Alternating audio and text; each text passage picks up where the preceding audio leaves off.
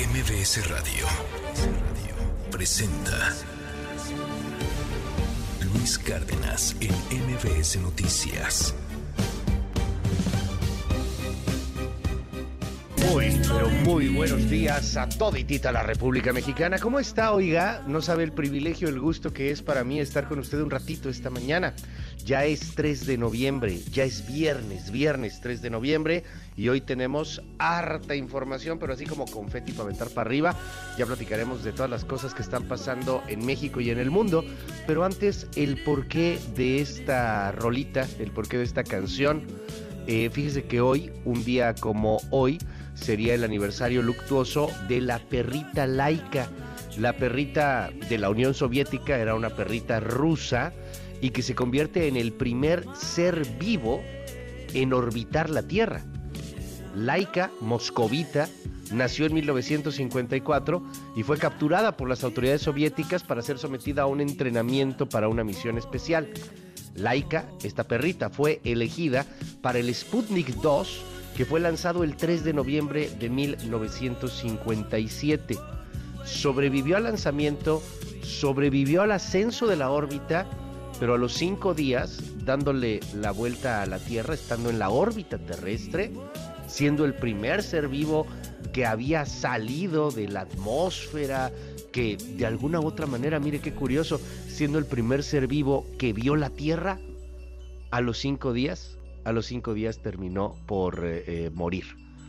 Bueno, pues hoy sería, hoy sería más bien el aniversario, no luctuoso, sino el aniversario de cuando lanzaron a Laika. O sea, un día como hoy, pero en el 57, como que vio por primera vez la órbita terrestre, se vio la Tierra y a los cinco días, o sea, el 8, es cuando termina por morir, de acuerdo a la información que tenemos por aquí. Bueno, en fin, hoy eh, quisimos recordar a Laika, además es viernes y además pues somos bien animaleros. MBS Noticias. Yo soy Luis Cárdenas. Bienvenidos. Comenzamos.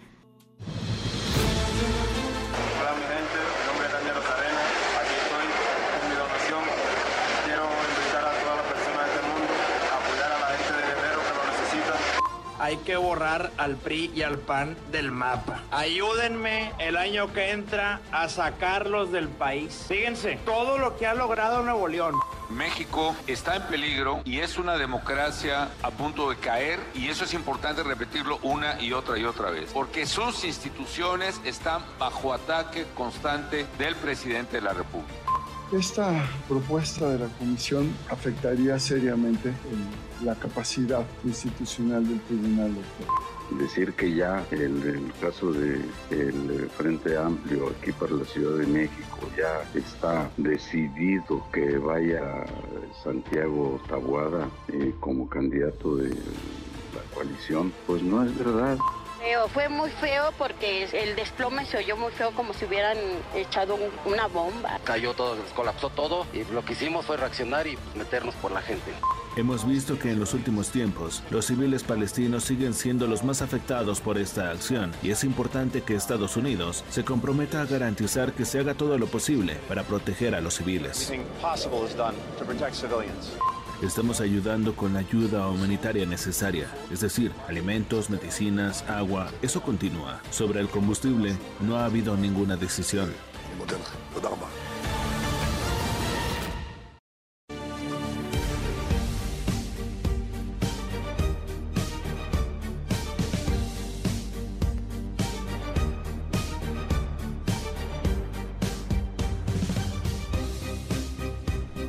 Muy, pero muy buenos días a toditita la República Mexicana. Son las 6 con 10 minutos, viernes 3 de noviembre del año 2023.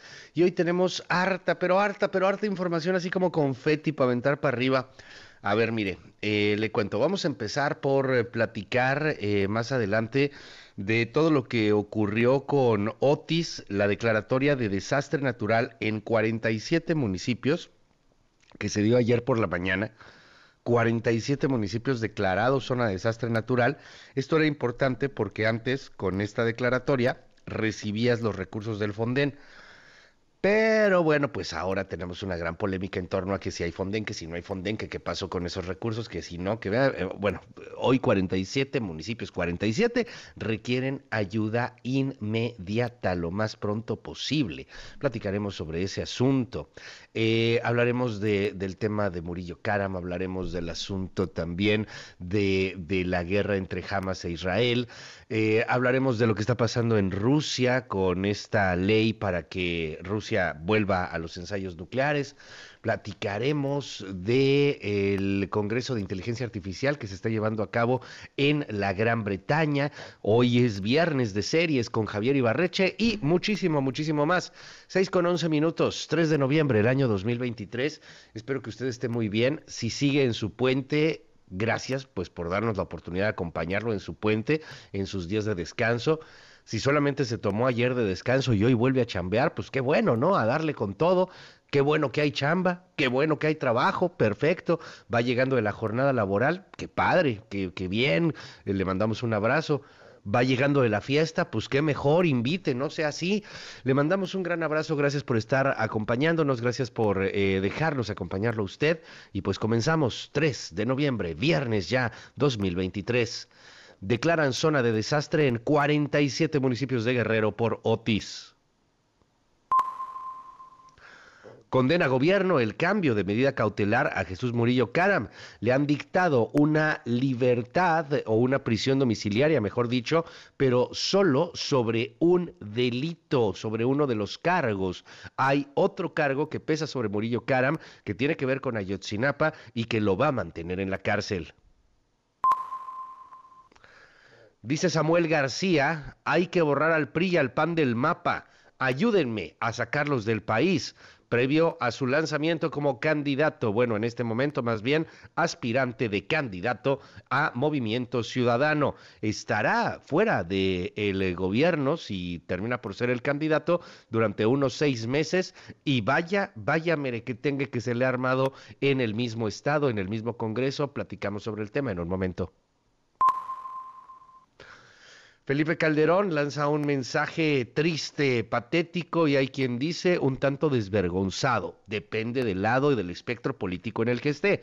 Para algunos Calderón será el gran héroe, para otros será el gran enemigo, el némesis. Dice Calderón, en México la democracia está a punto de caer.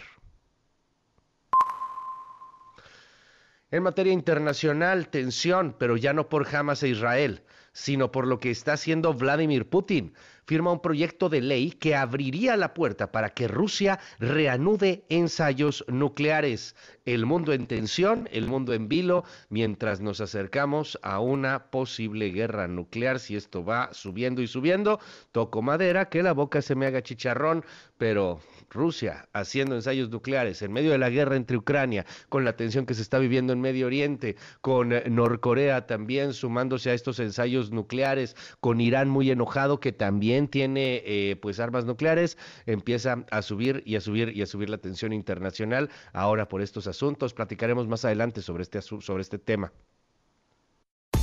MBS Noticias con Luis Cárdenas. Clima. MBS Noticias. Hola Luis, para este día, el frente número 8 permanecerá como estacionario sobre el occidente del Mar Caribe e interaccionará con una zona de baja presión con probabilidad de desarrollo ciclónico que se ubicará frente a las costas orientales de Nicaragua, generando lluvias fuertes a muy fuertes en la península de Yucatán, con puntuales intensas en Quintana Roo. Por su parte, la masa de aire frío de origen ártico y un canal de baja presión en el suroeste del Golfo de México mantendrán el evento de norte fuerte a muy fuerte con rachas de 80 a 100 kilómetros por hora y oleaje de 2 a 4 metros de altura en el Istmo y Golfo de Tehuantepec rachas de 40 a 60 kilómetros por hora y oleaje de 1 a 2 metros de altura en las costas del sur de Veracruz, Tabasco, Campeche, Yucatán y Quintana. Además, se pronostican bancos de nieve en la Sierra Madre Oriental, ambiente frío a muy frío y heladas en zonas altas de la Mesa del Norte, la Mesa Central y el oriente del país. La masa de aire frío de origen ártico continuará modificando sus características térmicas, permitiendo el gradual ascenso de las temperaturas vespertinas y una disminución de las condiciones de lluvia para el norte, noreste, centro y oriente del país. Por otro lado, canales de baja presión aunados al ingreso de aire marítimo tropical procedente del Océano Pacífico y Golfo de México generarán chubascos acompañados de descargas eléctricas en los estados del occidente, sur y sureste del territorio nacional, con lluvias puntuales fuertes en Oaxaca y lluvias puntuales muy fuertes en la región sur de Veracruz, Chiapas y Tabasco. Finalmente, la tormenta tropical Pilar se localizará a más de 700 kilómetros al sur de las costas de Oaxaca y Guerrero, sin efectos para el territorio nacional. Desde el Servicio Meteorológico Nacional, informó Araceli García.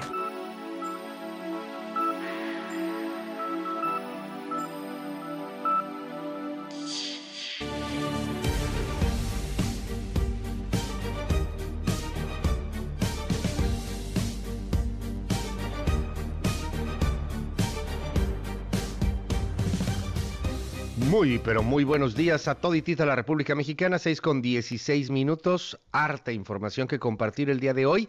Ahorita vamos con Otis, ahorita vamos con temas internacionales, ahorita vamos también con una gran tensión que está creciendo en el marco político mexicano, pero bueno, comienzo primero con un asunto que tiene que ver con el presupuesto. Ya le adelantábamos desde ayer que esto estaba sucediendo. 13 mil millones de pesos le quieren recortar, le quieren mochar a los órganos autónomos.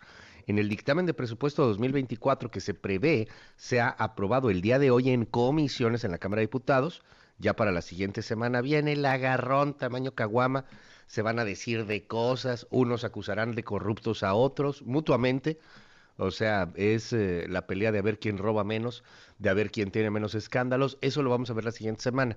Ahorita en comisiones se ha aprobado eh, pues este asunto de recortarle a órganos autónomos 13 mil millones de pesos. Angélica Melín, danos un adelanto de esta información.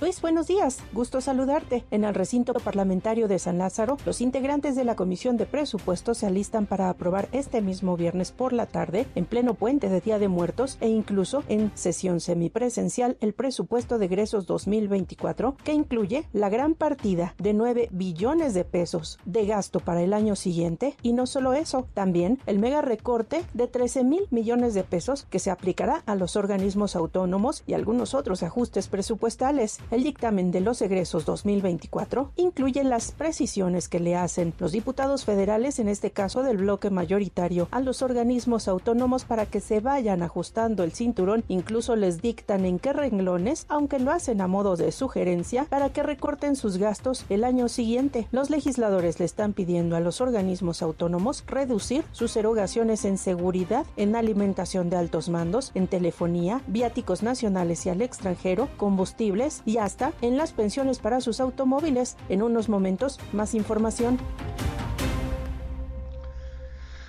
Gracias, querida Angélica Melín. Bueno, pues más adelante platicamos sobre este asunto. Eh, fíjese que en el marco de todo este asunto de política y politiquería, ayer hubo dos declaraciones que llamaron la atención en torno a la radicalización de las posturas políticas y vamos, vamos aguantándonos porque esto se va a venir más y más y más fuerte. Primero, lo que dice Samuel García allá en Nuevo León, cuando pide borrar del mapa, es una expresión política, no está hablando de odio necesariamente, no está hablando de un asunto violento, sino un asunto electoral, borrar del mapa al PAN y al PRI. En, eh, el Congreso de Nuevo León, eh, pues ha sido complicado porque Samuel García no tiene mayoría y bueno, pues le han hecho ahí varias metidas de pie eh, en su gestión. Él quisiera tener un gobierno mucho más cómodo, quisiera tener una mayoría, pero esa sí no la tiene. Votaron por él como gobernador, pero han votado por diputados del PRI y del PAN para, y de Morena también, por supuesto, para el mismo Congreso. Entonces, bueno, pues él quiere lanzarse a la presidencia de la República, dificilísimo que pueda llegar a ser algo en la presidencia, dificilísimo que pueda llegar a ser ganador de 2024, pero habla de la eliminación de estos eh, partidos políticos y de lo que considera es el pasado. Es Samuel García.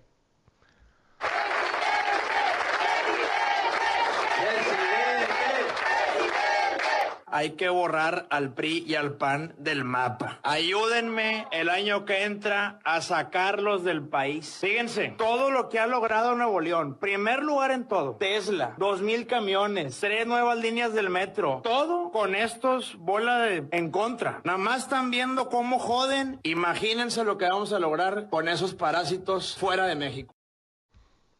Bueno, y algo interesante fue lo que pasó ayer con Calderón con el expresidente Felipe Calderón, que es némesis para muchos, el maldito, el infeliz, el que se robó, el que puso a Genaro García Luna, el que usted quiera, el discurso de la 4T va por allá, y para otros al contrario, el presidente más valiente, el que le puso cara a López Obrador, cómo extrañamos a Calderón. Calderón divide, politiza mucho, curiosamente no es por Calderón, es por el presidente López Obrador. Calderón en sí mismo, si no tuviera un López Obrador, pues no politizaría tanto seguramente. López Obrador es el que lo ha hecho su propio némesis. Lo culpa prácticamente de todo, ¿no? Eh, no, no hay mal en donde el presidente no llegue a señalar de alguna u otra manera al gobierno de Calderón o a Calderón mismo. Como que no le perdona lo que piensa el presidente fue un fraude electoral en el 2006 y que dice le arrebataron la presidencia. En fin, pues ayer habló Calderón y se fue fuerte contra López Obrador y contra los gobiernos populistas. México está en peligro y es una democracia a punto de caer y eso es importante repetirlo una y otra y otra vez, porque sus instituciones están bajo ataque constante del presidente de la República. Sobre otros temas platicaremos en torno a Otis. Más apoyos para familias damnificadas en la periferia de Acapulco es la demanda constante no hay abasto, no se da abasto la autoridad, no se da abasto el gobierno estatal, municipal, federal para poder apoyar, no, no se dan abasto para poder llevar una despensa, para poder llevar agua, para poder tener refugio a tantas familias que lo necesitan. Habitantes en el municipio de Acapulco, en Guerrero, demandaron a los gobiernos más apoyo, sobre todo con agua. Agua es lo que exigen, agua es lo que piden. Fer Polanco, allá en Chilpancingo, danos un adelanto. Muy buenos días Luis. Una semana después del impacto del huracán Otis, los ciudadanos de Acapulco, principalmente de las colonias periféricas, siguen esperando la ayuda humanitaria de los gobiernos. El clamor de los damnificados contrasta con las versiones de las autoridades, quienes reportan la distribución de miles de despensas y litros de agua, pero decenas de ciudadanos siguen viajando a Chilpancingo y otras ciudades vecinas en busca de víveres. Otros los han adquirido con proveedores del centro del país. Ayer jueves, por la autopista del Sol, continuó el traslado de la ayuda solidaria de la ciudadanía y de los gobiernos de otras entidades para los damnificados del puerto. Los detalles más adelante.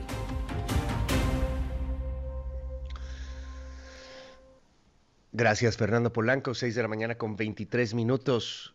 El gobierno de México ha rescatado con un puente humanitario a casi 13 mil personas afectadas por el huracán Otis que golpeó las costas de Guerrero el pasado 25 de octubre. Hoy el éxodo acapulqueño, el, el éxodo guerrerense se, se empieza a sentir gran parte de los eh, acapulqueños están dejando Acapulco y viene la disyuntiva en el futuro. ¿Acapulco será abandonado? Muchas de las personas que vivían ahí preferirán irse de lo que ya era un Acapulco difícil, ¿eh? no estamos hablando del paraíso, era un Acapulco muy difícil, un Acapulco muy violento, un Acapulco muy sucio, un Acapulco muy desordenado. Muchas personas están emigrando hacia Morelos particularmente, hacia la Ciudad de México y bueno, pues ya hacia otros estados. 13 mil personas afectadas por el huracán que han sacado de Acapulco. E, esto de manera oficial, pero de forma extraoficial, pues mucha gente que nos tocó ver incluso toma lo que hay y se va a emprender una nueva vida, a lo que es el éxodo acapulqueño del cual vamos a estar hablando en algunos meses. ¿Quién se va? ¿Quién se queda? Bueno, mientras esto empieza a generarse, mientras empezamos a ver este fenómeno social, en lo urgente, en lo inmediato, se han declarado como zonas de desastre natural, como zonas de emergencia, 47 municipios. La Secretaría de Seguridad, bueno, así es en este gobierno, la Secretaría de Seguridad publicó la declaratoria de desastre natural para 47 municipios de Guerrero afectados por el huracán Otis. Esta declaratoria de desastre natural que emite ahora la Secretaría de Seguridad es un requisito indispensable para que se activen recursos del programa, de lo que era antes el Fonden, ahora lo que sea que tengamos por Fonden, y puedan tener ayuda inmediata para que lleguen recursos económicos a 47 municipios del estado declarados como zonas de desastre natural. Eh, hay, hay, muchos números, perdón, hay números, números, números que van surgiendo. El tema que aquí en MBS usted lo escuchó primero. Usted lo escuchó primero en MBS Noticias. Enki Research, pero además lo hablábamos eh, pues con algunos cálculos que empezaban a surgir ahí de, de voces empresariales. 300 mil millones de pesos va el cálculo hasta el momento de lo que podrá costar la reactivación de Acapulco. O sea, unos 15 mil, 20 mil millones de dólares incluso.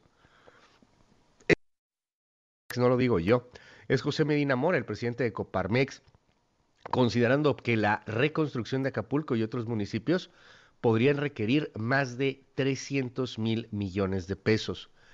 Pero hay algo que empieza a surgir ahora y que también se empieza a tomar con muchísima más seriedad.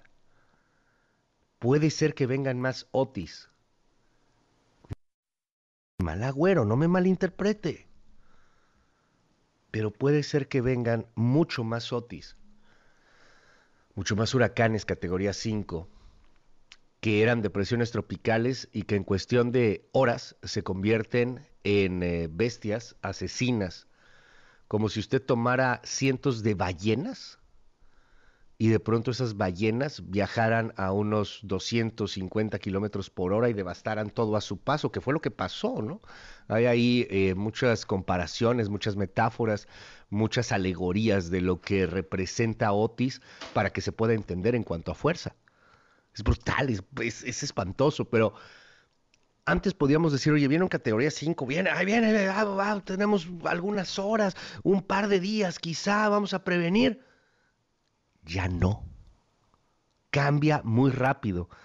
Así lo hubieran hecho como cuando los gringos se dieron cuenta que esto iba a ser un desastre, que fue 21 horas antes, y que seguramente se hubieran salvado vidas y se hubiera pues podido hacer un poquito más, sigue siendo insuficiente. Hay un asunto de cambio climático y ojalá que no, pero así como fue Otis, puede ser también otras zonas costeras en nuestro país. Cancún, Campeche, Mazatlán, este, Los Cabos, etcétera, etcétera. A ver, hay cosas que, están pasando y que están preocupando a, a, los expertos porque ya habían alertado pues que esto es parte de un cambio climático. Alicia Bárcena, que es nuestra canciller, habló sobre el tema y, bueno, pues eh, aseguró eh, que, que esto es un efecto del cambio climático. José Díaz Briceño, danos un adelanto. Buenos días. La canciller mexicana Alicia Bárcena está de visita en Washington y hoy mismo tiene planeado participar en la cumbre de líderes de la Alianza para la Prosperidad Económica en las Américas que convoca el presidente Joe Biden en la Casa Blanca. Pero ayer, la secretaria de Relaciones Exteriores se convirtió en la primera funcionaria de la administración del presidente Andrés Manuel López Obrador en ligar directamente la destrucción que trajo el huracán Otis en Acapulco con el calentamiento global y en específico los niveles récords de calentamiento de los océanos del mundo. Todos los detalles de las palabras de la canciller Bárcena ayer en su gira por Washington los tendremos más adelante. De Acapulco vámonos al mundo. El presidente de Rusia, Vladimir Putin, firmó ayer jueves un proyecto de ley que revoca la ratificación de un tratado que prohibía, porque pues ya no existe el tratado, o sea, sí existe, pero pues ya revocó la firma, que prohíbe los ensayos nucleares a nivel global. Una medida que Moscú considera necesaria para establecer paridad con los Estados Unidos. Entonces, bueno, pues hay ahí la puerta abierta para que Rusia comience con sus ensayos nucleares. Y, da miedo, cómo no. En otros temas, le cuento que la vicepresidenta de Nicaragua, Rosario Murillo, esposa del presidente Daniel Ortega, dio un golpe a la Suprema Corte de Justicia de Nicaragua al destituir a su presidenta Alba Luz Ramos y a los directores de áreas claves de ese poder. Medios locales aseguran que se trata de un golpe de Estado al pasar por encima de las magistradas. las dictaduras no quieren órganos autónomos y las dictaduras tampoco quieren poderes autónomos. No me atrevería jamás a comparar lo que está pasando en Nicaragua con lo que pasa en México. López Obrador no es Daniel Ortega. Y yo no creo que López Obrador sea un dictador. Podrá ser populista, lo es claramente, pero no es un dictador. Sin embargo, hay que entender y conocer un poquito estos fenómenos y, y, al menos darnos cuenta de lo que está sucediendo cuando empiezan a sonar las red flags o cuando empiezan a verse las red flags y a sonar las primeras alarmas, ¿no? ¿Por qué pegarle a los poderes judiciales? Bueno, ya en Nicaragua el poder judicial no existe. La vicepresidenta, o sea, la esposa del presidente Daniel Ortega, que es el dictador de Nicaragua, pues destituye magistradas, es más, se nombra a sí misma la presidenta de la corte. Pues, ¿qué tiene?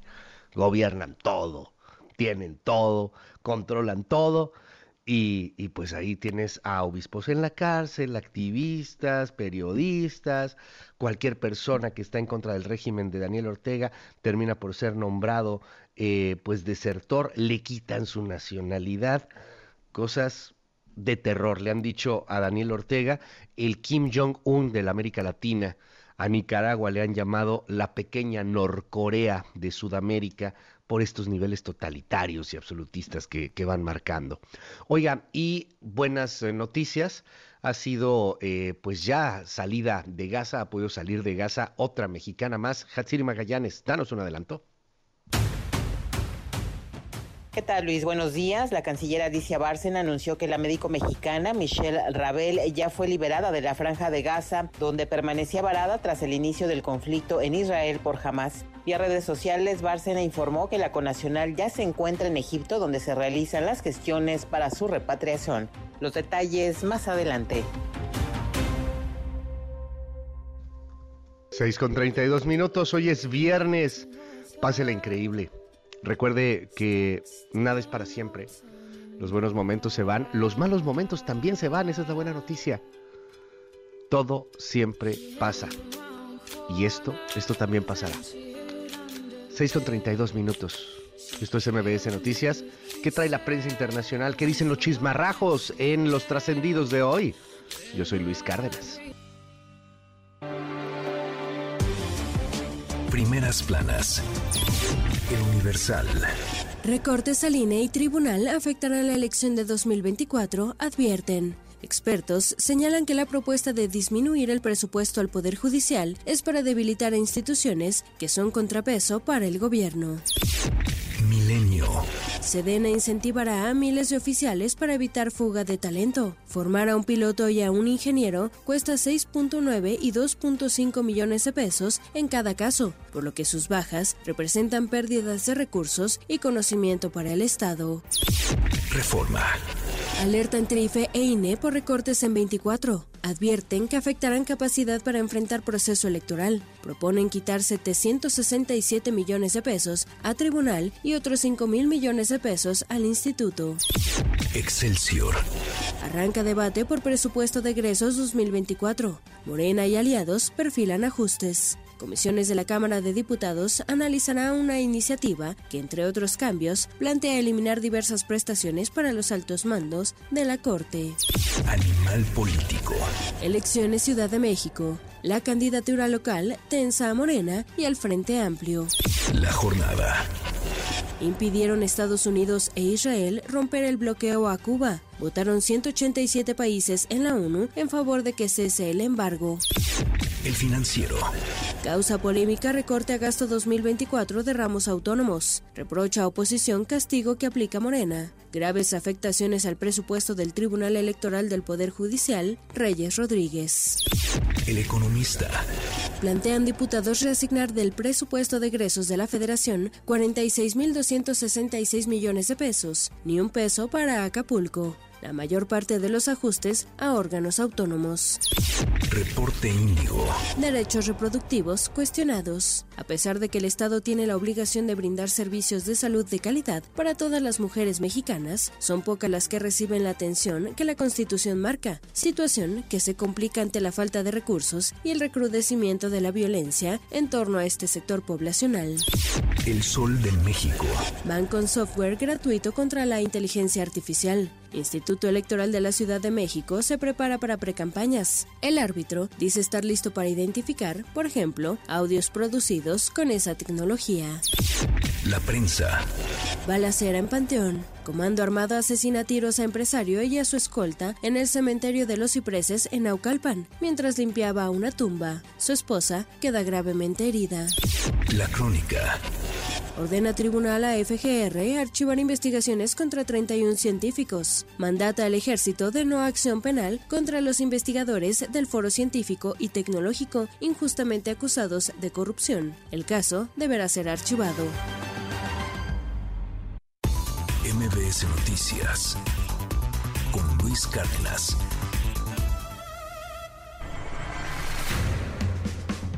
Estados. Estado de México. Este jueves se registró una balacera en el Panteón Parque Memorial Galloso, en la comunidad de San Juan Totoltepec, en Naucalpan, que dejó como saldo al menos un muerto y dos lesionados justo en la celebración de Día de Muertos. Según los primeros reportes, el ataque habría sido una agresión directa en contra de un empresario dedicado al blindaje de vehículos. Hasta el momento no hay detenidos por este hecho.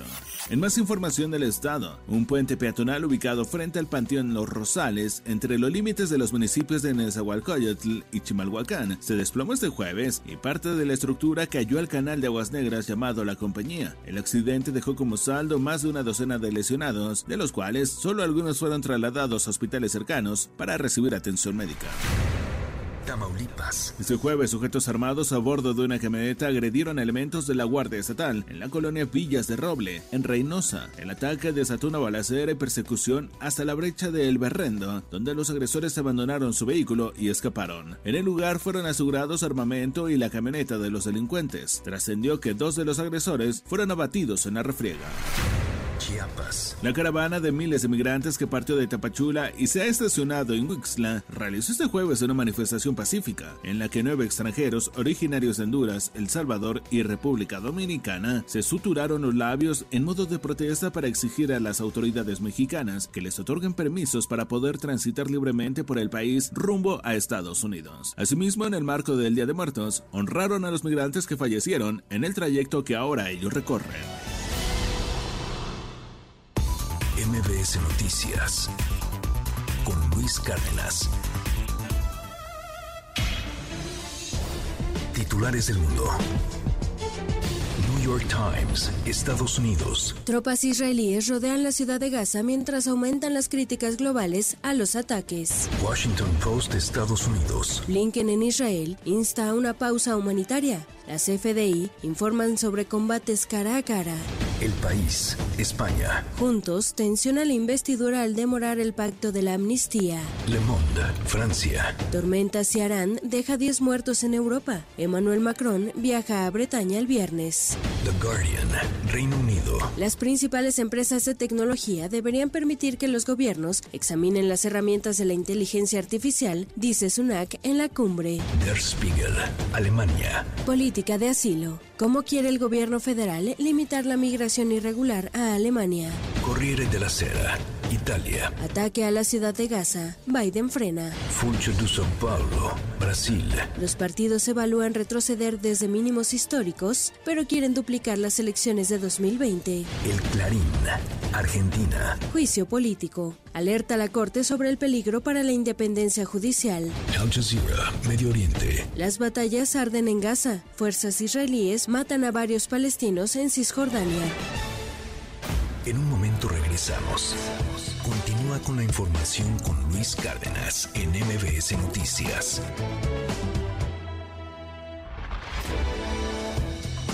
Ya estamos de regreso. MBS Noticias con Luis Cárdenas. Continuamos. Trascendió en la prensa. Reforma Mayor.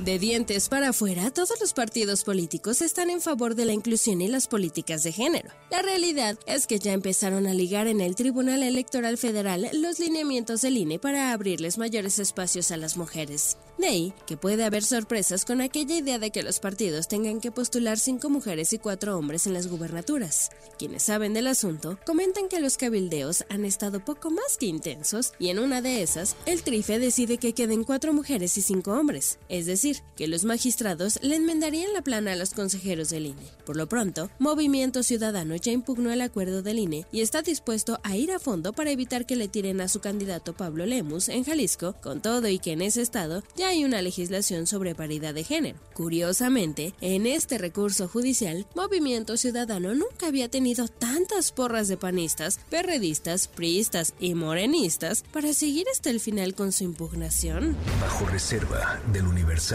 Cuando azotó la pandemia de COVID, el presidente Andrés Manuel López Obrador dijo que le cayó como anillo al dedo a su movimiento. Ahora, con la devastación que causó el huracán Otis en Guerrero, el mandatario no solo no buscó una tregua con la oposición, sino que aprovechó para profundizar el debilitamiento de poderes y organismos autónomos. Legisladores de oposición consideran que la idea de usar los fideicomisos del Poder Judicial para Acapulco iba destinada a detener las impugnaciones legales y consumar el golpe. Y enseguida vino el segundo apretón con el dictamen del presupuesto 2024 aprobado en comisiones de San Lázaro, que de una bolsa de 9 billones para escoger recortes se fue sobre los autónomos que más detesta el mandatario, como el INE, el INAI, la Comisión Federal de Competencia, además del Tribunal Electoral, el Consejo de la Judicatura y la Suprema Corte, para juntar 13 mil millones de pesos. Y sí, habrá más impugnaciones. Confidencial, el financiero. Duro se quejaron ayer en la coordinación parlamentaria del PRD en la Cámara de Diputados en contra del enredo que traen las dirigencias nacionales y locales de la Ciudad de México para la definición de candidaturas a jefe de gobierno. El PRD y el PRI no vamos a aceptar que el PAN nos imponga el candidato, advirtieron. Cuentan que las cosas van muy lentas y ya a destiempo frente a Morena, en cuanto al proceso y al método internos, porque el PAN se quiere agandallar y quiere imponerse. Comentan que el acuerdo fue que ellos conducirían el proceso, pero no que pondrían a un candidato de su mismo partido. Trascendió de milenio. En las últimas semanas, la Fiscalía General de la República y autoridades antidrogas de Estados Unidos han trabajado con sigilo, intercambiando información y ampliando la coordinación para dar un gran golpe al crimen organizado. Al menos eso se comenta en las oficinas ministeriales, donde también se insiste en que el objetivo se localice en un estado del norte, heredero de un importante imperio criminal y que es paso natural de la droga que cruza hacia la nación vecina. A ver. Rosones de la razón.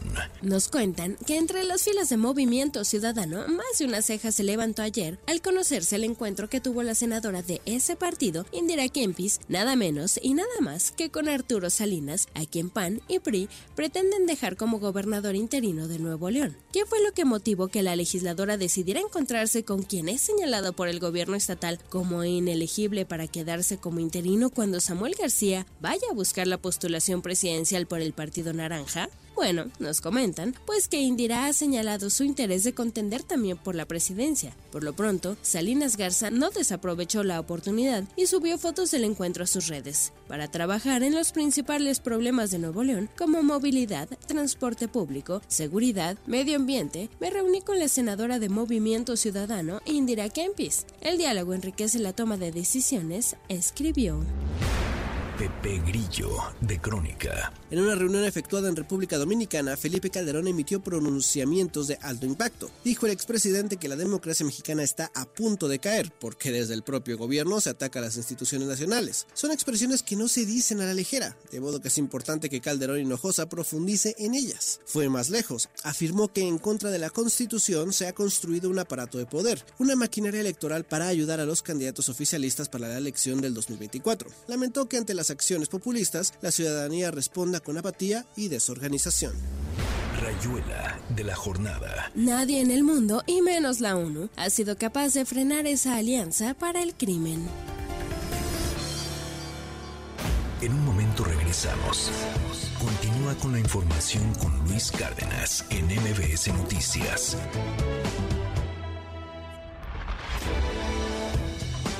Ya estamos de regreso. MBS Noticias con Luis Cárdenas. Continuamos. En MBS, noticias que ponen de buenas. Este sábado se realizará el gran desfile de Día de Muertos Ciudad de México 2023. La cita es en la Puerta de los Leones del Bosque de Chapultepec.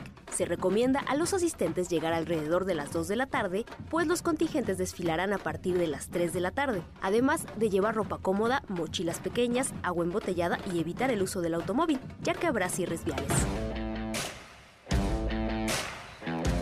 México se impuso en el triatlón femenil al ganar por primera vez el oro, además de obtener el bronce en los Juegos Panamericanos que se realizan en la ciudad chilena de Viña del Mar. Lisette Rueda se coronó campeona tras una reñida disputa con la colombiana María Velázquez, que terminó con la plata. El bronce fue para la también mexicana Rosa María Tapia.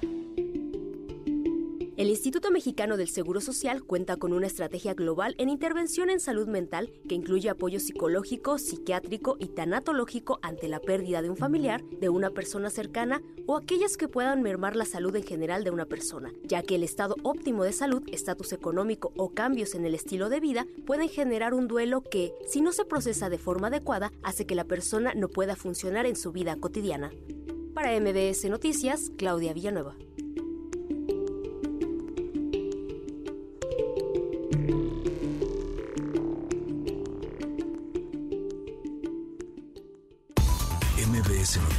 Noticias con Luis Cárdenas.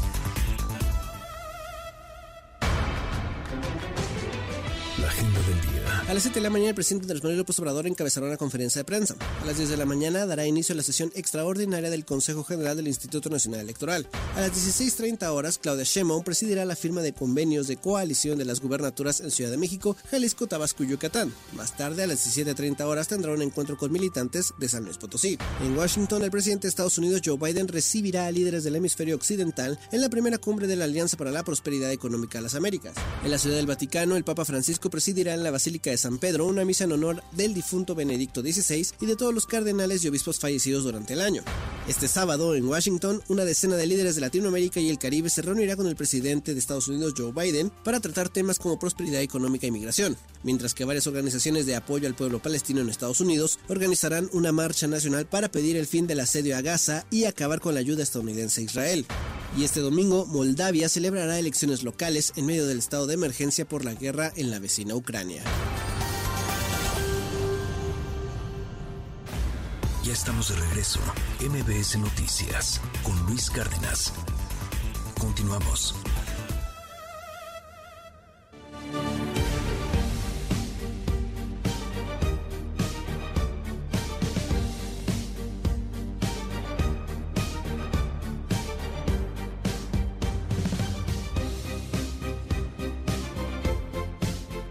Muy, pero muy buenos días a toditita la República Mexicana. Hoy es eh, 3 de noviembre, el año 2023. Al fin es viernes.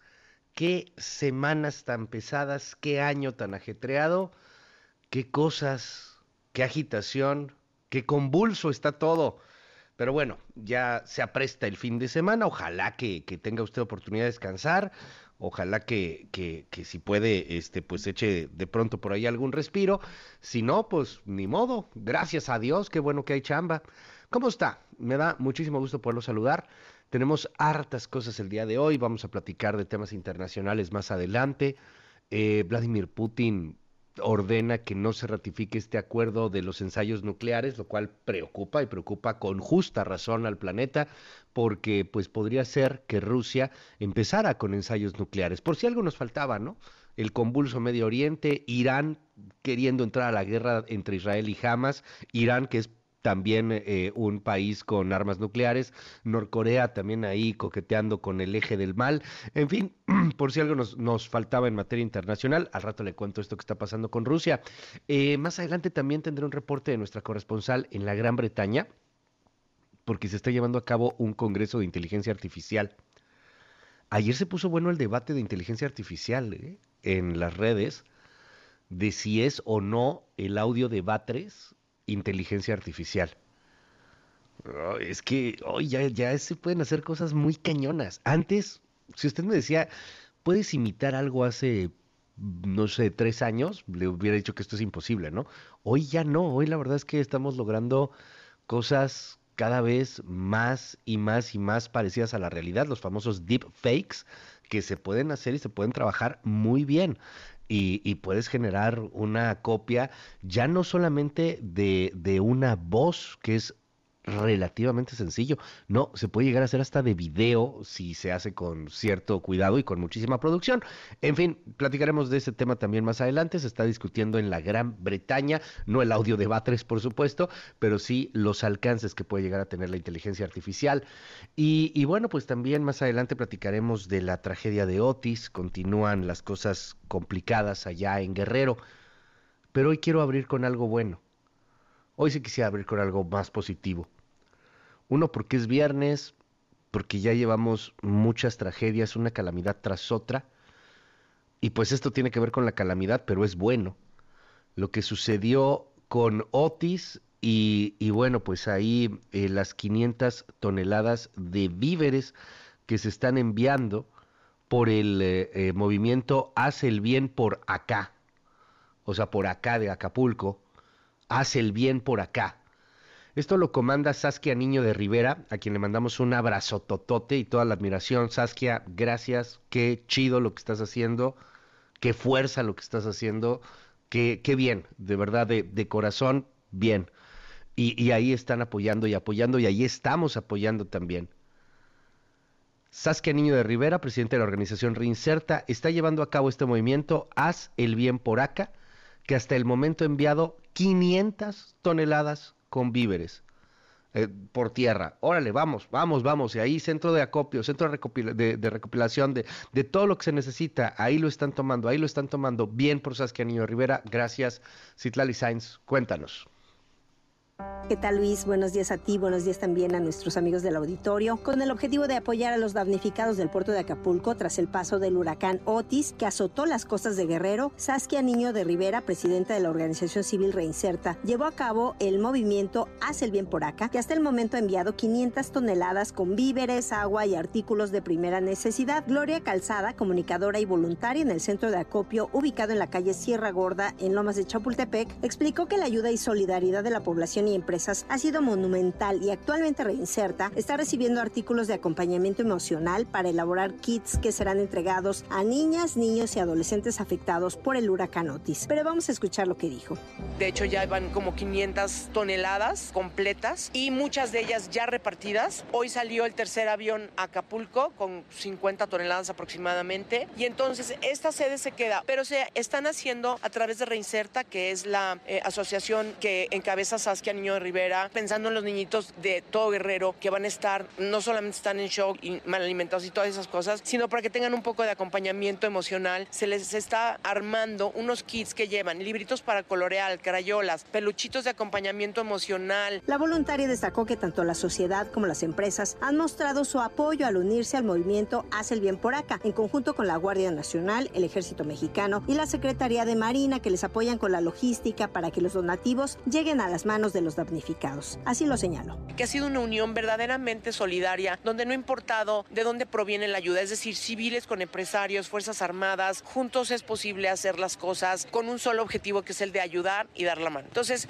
aquí no importa si estás uniformado o si eres una señora de su casa o de donde quiera que venga uno, no importa, no importa. El chiste es que sí nos hemos podido unir. Hasta el momento han sido tres aviones de la empresa Awesome Cargo desde el Aeropuerto Internacional Felipe Ángeles y al Aeropuerto Internacional de Acapulco que han llegado con despensas y agua para los damnificados. La mayoría del apoyo ya se ha entregado a la población. Cabe señalar que este centro de acopio ya no solicita más artículos de despensas debido a la enorme cantidad de productos que han recibido. Ahora se están enfocando en recibir libros para colorear, peluches y juguetes nuevos para elaborar los kits para los niños, niñas y adolescentes guerrerenses. Luis es mi reporte al auditorio. Muy buenos días.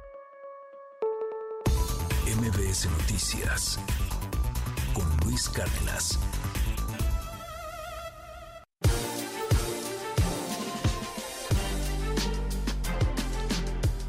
Muchísimas, muchísimas gracias. Gracias Itlali y gracias a lo que está haciendo Reinserta con Saskia Niño de Rivera. Hashtag hace el bien por acá. Mira, si no confías en, el, en los partidos políticos, en el gobierno, etcétera, la neta lo está haciendo bien Reinserta y es sociedad civil. Somos ciudadanos y echándole todos los kilos, bien por ello. Estoy haciendo retweet en mis redes sociales, arroba Luis Cárdenas MX en este momento. Ahí está el retweet. Este, ya no se requiere el tema de despensas, nos decía por ahí Citlali, pero bueno, pues ahí también hay eh, número de cuenta, Ahí también está la ubicación Sierra Gorda 495 en un horario de 8 a 6 de la tarde. Ahí están eh, pues recibiendo ayuda hice un retweet hace un, un, momentito de este pues todo lo que lo que se está pidiendo y también los datos de esta organización civil. 500 toneladas de ayuda hacia Acapulco bien por Saskia Niño Rivera. Y, y bueno pues seguimos más tarde reportando todo lo que está pasando con Otis. Siete con nueve minutos. Hola a la tele 6.4 teleabierta en varios estados. Hola también a la forma millennial mbsnoticias.com. Estamos en Tuning Radio, Simple Radio, Dailymotion, Facebook Live y todas esas cosas. Síganos en arroba mbs noticias. Ahí vas a tener información pura y dura, información en tiempo real, información para que tomes decisiones, información para que, valga la redundancia, estés informado información también para que tengas temas de conversación. Llegas a la mesa informado, hace, a ver, mira, vamos a debatir, sí, pero yo tengo aquí datos, no nomás ocurrencias. MBS Noticias tiene todo, entretenimiento, tiene información de primera línea, de primera mano, especiales, el especial de Día de Muertos estuvo buenísimo.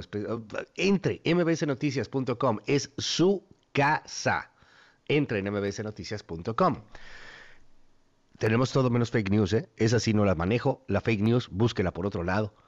Hola a todos en la radio, estamos en Exa en la mejor en FM Globo, bañando el territorio entero de costa a costa de este hermosísimo país. Le repito mi nombre, soy Luis Cárdenas y todos los días se lo digo neta, neta, neta, con el corazón en la mano. Gracias por darnos la oportunidad de acompañarlo un ratito. Gracias por dejarnos estar con usted. En este día de puente, a lo mejor usted se despertó muy disciplinado, a lo mejor va a hacer ejercicio, a lo mejor ya está haciendo su desayuno, a lo mejor está eh, bañándose. Ah, caray. Pero pues gracias por dejarnos acompañarlo ahí. Gracias por dejarnos estar con usted.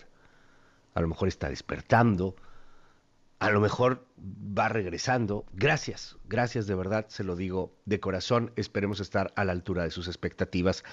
Siete con once minutos.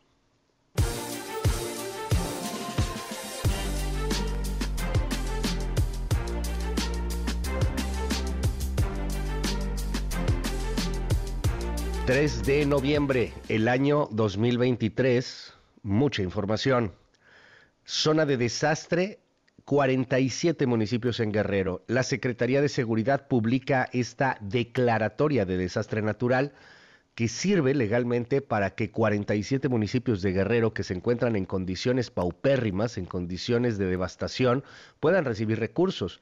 Antes recibían del Fonden, hoy de algún lado recibirán, ya no es como tal el Fonden, pero bueno, pues recibirán de algún lado 47 municipios declarados como devastación, como eh, con necesidad de atención de emergencia por amenazas naturales. Ojalá que lleguen muy pronto estos recursos para 47 municipios de Guerrero. Y más números sobre Otis. De acuerdo a la Coparmex, José Medina Mora, el presidente de Coparmex, consideró que la reconstrucción de Acapulco y otros municipios podría tomar hasta 300 mil millones de pesos unos 15 mil millones de dólares, lo que ha dicho Anchor Research, por ejemplo.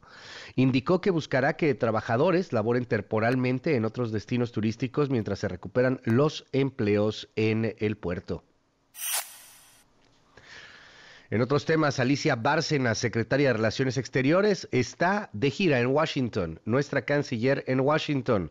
Este jueves, el día de ayer, afirmó que es necesario que se modernice la frontera entre México y Estados Unidos, una de las fronteras más transitadas, más activas, con más movimiento en el planeta. Esto con el fin de fomentar las inversiones y también el nearshore en las empresas, parte de lo que ha señalado la canciller Bárcena. Sí es cierto que tenemos migración, se podría cerrar las fronteras, podría haber violencia o podría haber otra retórica. Considero yo que tenemos que lograr una alianza económica que nos lleve de vuelta a la prosperidad. Hay una excelente oportunidad para México y Estados Unidos. Una cifra, tenemos 33 o realmente 53 puntos de entrada. ¿Qué hay que hacer? Modernizar los pasos de frontera. Si queremos realmente controlar el tráfico de drogas, armas, contrabando y a la vez queremos que haya mejor infraestructura para facilitar el comercio, tenemos que modernizar la frontera, hay que invertir. Y el BID tiene que ayudarnos con estas inversiones. Por otro lado, le cuento que una familia colombiana con cinco integrantes, incluyendo tres menores de edad, ha sido secuestrada en Zacatecas. Esto pasó en el municipio de Calera, en Zacatecas. Familia colombiana, papá, mamá y tres pequeñitos. No se ha localizado la presencia, la ubicación el destino, el estado de esta familia desde hace ya varios días. 27 de octubre desaparecieron, hay alerta, ojalá que tenga un buen desenlace. Familia colombiana plagiada en Zacatecas. En Israel, un bombardeo cerca de una escuela deja 27 muertos. El gobierno de Hamas, no, no es Palestina necesariamente, es el gobierno de los terroristas, es la dictadura, es la anarquía también de alguna u otra manera, porque eh, pues no hay un eh, Estado de Derecho, hay una violación sistemática de derechos humanos en la franja de Gaza por las autoridades de Hamas y ellos mismos están diciendo que hubo 27 muertos en este bombardeo de Israel. Aguas, Hamas quiere manifestar y quiere pintar a Israel como los malos del cuento, hay mucho que criticar al gobierno de Israel, por supuesto, pero cuando se habla de Hamas, no se está hablando de una eh, autoridad par que tenga eh, pues esta, eh, este, esta autoridad moral, valga la redundancia. Estamos hablando de grupos terroristas, estamos hablando de gente que utiliza a la población civil como armas. Es como si defendieras a los Zetas, como si defendieras al crimen organizado, de plano. Pues Hamas dice que hubo 27 muertos y, que todo esto es culpa de Israel por los bombardeos. Continúa pues este mini corredor humanitario. Están saliendo algunos de los eh, ciudadanos en, en, Gaza por Egipto. Los que logran escapar, eh, pobrecitos, es que traes el asedio de Israel, ciertamente por los bombardeos, eh, pero traes también el asedio de Hamas. O sea, el, ciudadano, el, que quiere salir de ahí, pues no le queda otra. O sea, es todos, es literalmente todos contra él, él contra el mundo. Pero bueno, pues ahí van saliendo poco a poco, poco a poco por Egipto varios, varios cientos de eh, ciudadanos de distintas nacionalidades. Hay buenas noticias también, han salido ya algunos mexicanos. Le tendremos detalles en un momento. Y en más sobre temas internacionales, el presidente de Rusia, Vladimir Putin, firmó ayer un proyecto de ley que revoca la ratificación de un tratado que prohíbe los ensayos nucleares a nivel global, una medida que Moscú considera necesaria para establecer paridad con los Estados Unidos. MBS Noticias con Luis Cárdenas.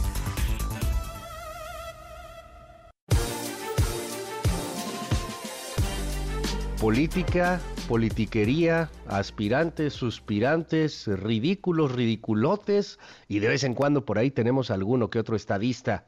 Es momento de la politiquería de todos los días no dejarnos llevar nunca por estas noticias falsas, terribles que han estado saliendo, que lo único que quieren pues es dañar y afectar y utilizar políticamente una tragedia, que es creo yo lo peor que puede haber, utilizarlo en beneficio de una campaña o de un partido político. Aquí hay que estar unidos defendiendo y apoyando a las y los guerrerenses.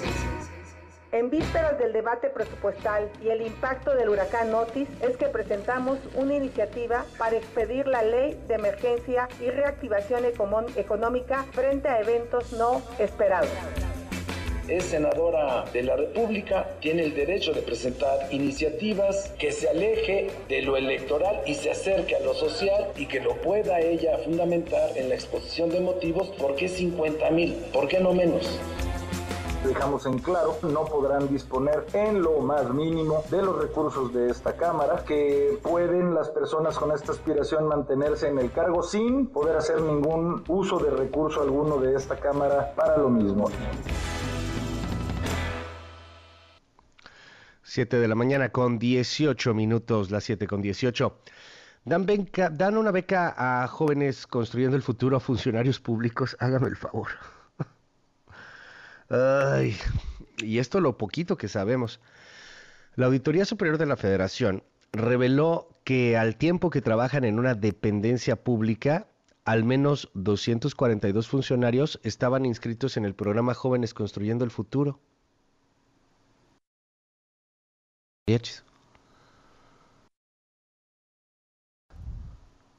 Tranza. Inventando, no es el Reforma, no es el Universal. Superior de la Federación, que de por sí ha sido bastante suavecita con el gobierno en turno, ¿eh? Bueno, pues descubrieron que 5 millones de pesos, pues se lo andan repartiendo ahí algunos funcionarios, concretamente 242 funcionarios. Pues si eres funcionario público no puedes recibir una beca del gobierno, mucho menos una beca de jóvenes. Algunos de ellos ya no son precisamente jóvenes. A lo mejor son ninis porque ni estudian, ni trabajan, ni hacen nada por el país, pero jóvenes no son necesariamente. Pues ahí estaban cobrando sus casi cinco mil varos, este, son eh, mensuales, ¿no? 3.500, una cosa así mensuales. Ahorita a ver si tenemos por ahí la precisión nada más del dato de lo que cuesta o del apoyo que dan, eh, porque se ha, se ha, estado actualizando, el apoyo que se le da a jóvenes construyendo el futuro. Bueno, vamos a ver cómo crece este asunto. 242 funcionarios públicos estaban inscritos al programa Jóvenes Construyendo el Futuro. Hágame el favor. Pues, yo lo quiero decir de otra manera, pero pues tampoco se puede, es muy temprano, ¿no? Y aparte es viernes, ¿por qué nos vamos a enojar tan rápido? Está bueno, a ver en qué, en qué acaba eso. ¿Los van a correr? O, fue un accidente, fue un algo, o no van a hablar de eso. Seguro, no van a hablar de eso, ¿verdad? La auditoría, la auditoría de estar inventándolo, sí, claro. La auditoría de ser conservadora, reaccionaria, fifí, neoliberal. ¿Qué hacían 242 funcionarios cobrando las becas que se supone son para los chavillos? Está bueno. Por otro lado, en Nuevo León hay información importante. Ayer el gobernador Samuel García pidió a la ciudadanía que le ayuden a borrar al PRIAN de las elecciones. Esto fue durante el evento que ofreció para colocar la primera piedra del hospital universitario en Salinas Victoria.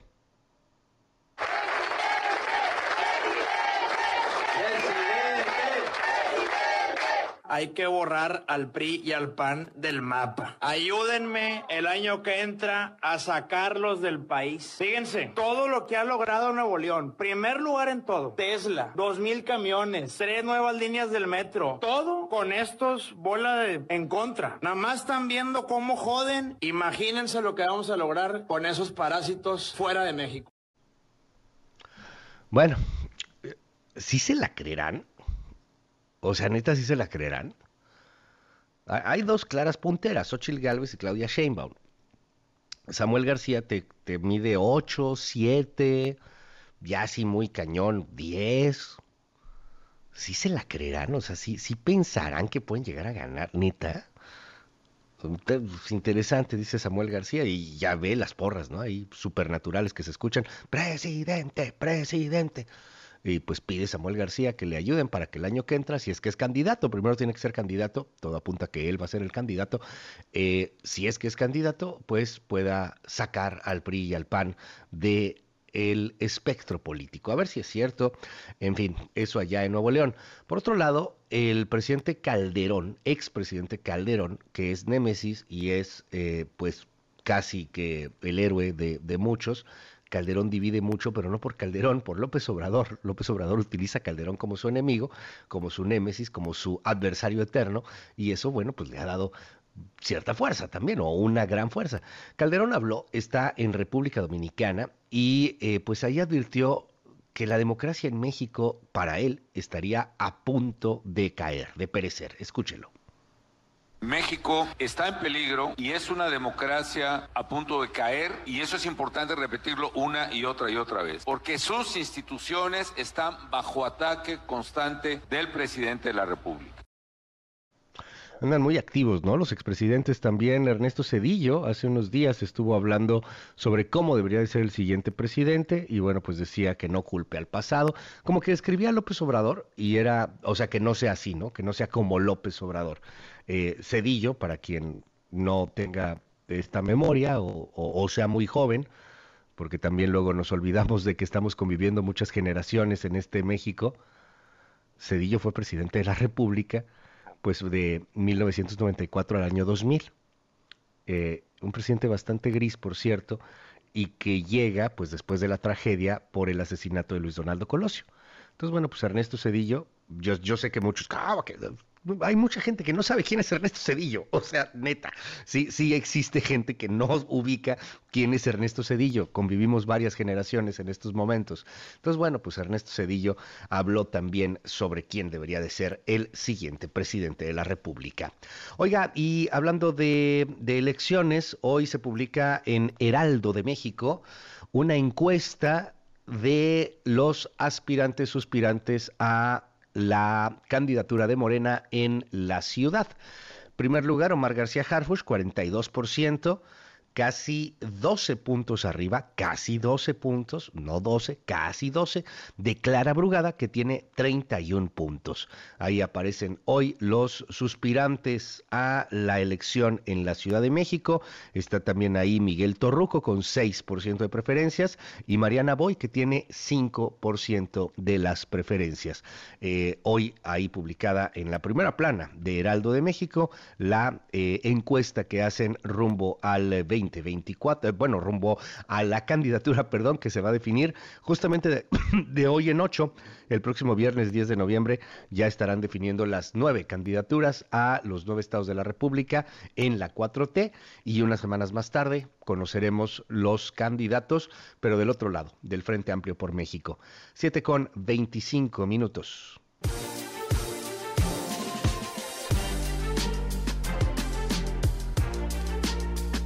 En comisiones en la Cámara de Diputados alistan un recorte de más de 13 mil millones de pesos a organismos autónomos.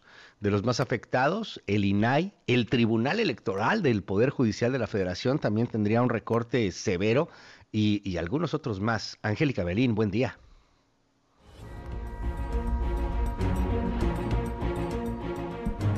Luis, muy buenos días, gusto saludarte. Los diputados federales tienen todo listo para aprobar en comisiones el presupuesto de egresos 2024. La sesión de la Comisión de Presupuestos será este viernes 3 de noviembre a partir de las 4 de la tarde y en modalidad semipresencial para aprobar el paquete económico que trae el mega recorte de más de 13.200 millones de pesos a los organismos autónomos. En el proyecto de dictamen, los diputados le leen la cartilla a las instituciones autónomas y les dicen en qué rubros deben apretarse el cinturón y comenzar a reducir gastos que para la mayoría en San Lázaro son lujos o son innecesarios. A modo de sugerencias, se les dictará al Poder Judicial, al INE, al Instituto Nacional de Transparencia, a la Comisión Federal de Competencia Económica y hasta a la Auditoría Superior donde recortar gastos. En el caso del Poder Judicial, que en suma se llevará el tijeretazo más grande con 6.465 millones de pesos, también se le indica dónde debe bajar o eliminar gastos. A la Suprema Corte se le van a reducir 321 millones de pesos el año entrante y se le está recomendando que reduzca sus erogaciones de más de 52 millones de pesos en alimentación. Tendrá que reducir o eliminar el millón y medio de pesos previsto para telefonía celular. Tiene que bajar el gasto de 146 millones de pesos en seguridad en sus instalaciones y de plano suprimir las pensiones para estacionamiento. Al Consejo de la Judicatura que se llevará el recorte más fuerte dentro del Poder Judicial con 5 mil millones de pesos, se le sugerirá ajustar los 2.700 millones que tiene previsto usar en la seguridad en todas sus instalaciones en todo el país. Al Tribunal Electoral del Poder Judicial de la Federación se le van a recortar más de 770 millones de pesos y se le pedirá que ajuste gastos para atender el proceso electoral 2024. Al Instituto Nacional Electoral, los diputados le van a reducir en más de 5 mil millones de pesos el presupuesto, por lo que va a recibir una partida de 23.700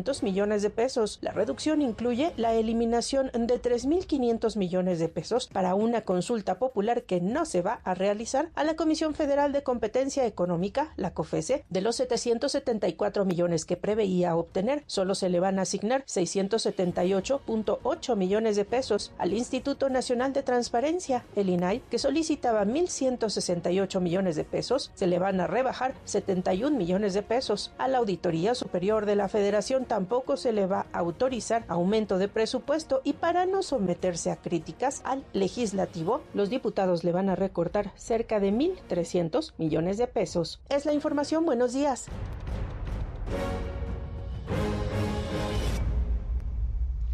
Gracias, Angélica Melín. Justamente para hablar de estos recortes, le aprecio mucho a la presidenta del Consejo Consultivo en el INAI, Ana Nujat Ponce, que me tome esta llamada telefónica. Gracias, gracias, presidenta, por esta comunicación. ¿Cómo estás? Buen día. Al contrario, muy buenos días. Eh, Luis, ¿cómo estás? Un saludo. Muy bien, perdón, tenía ahí un problema con la comunicación. ¿Me escuchas? Sí, sí. Ya, ya nos escuchamos, creo. Perfecto. Oye, cuéntanos un poco.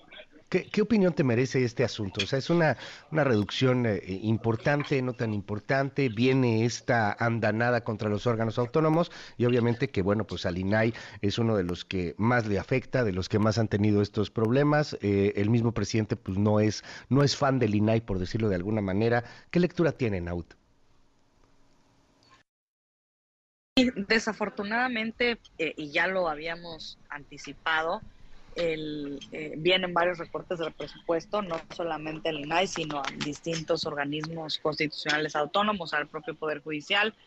Y eh, pues desafortunadamente estos recortes pueden hacer que se interfiera con, la, con las actividades del día a día y del plan, digamos, que se tiene ya por parte del INAI para el cumplimiento de eh, tanto de todas las actividades como de la, búsqueda de la protección de los derechos de acceso a la información y de protección de datos personales, que es lo que principalmente hace.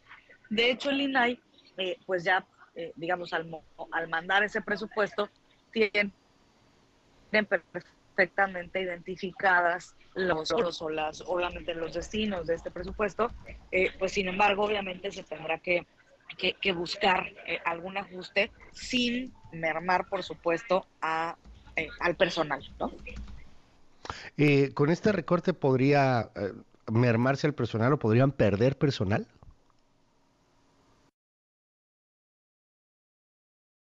El recorte es grande. Es, es, un recorte grande. Entonces, eh, pues precisamente habría que, revisar, digamos, de las partidas para no, para, para no tener esta afectación, lo cual sería pues grave. ¿De qué tamaño estamos hablando? A ver, repítenos para que, estemos concretos todos en el dato. 71 millones de pesos lo que se le, se le está recortando al INE. 71 millones de pesos, de mil millones, ¿no? Más o menos, que es lo que tenía como presupuesto. correcto. Eh, habría quien diga, lo, digo con, todo el respeto del mundo, ¿no? Pero habría quien diga que, realmente no es tanto si nos vamos a proporción del, del tamaño de, del presupuesto.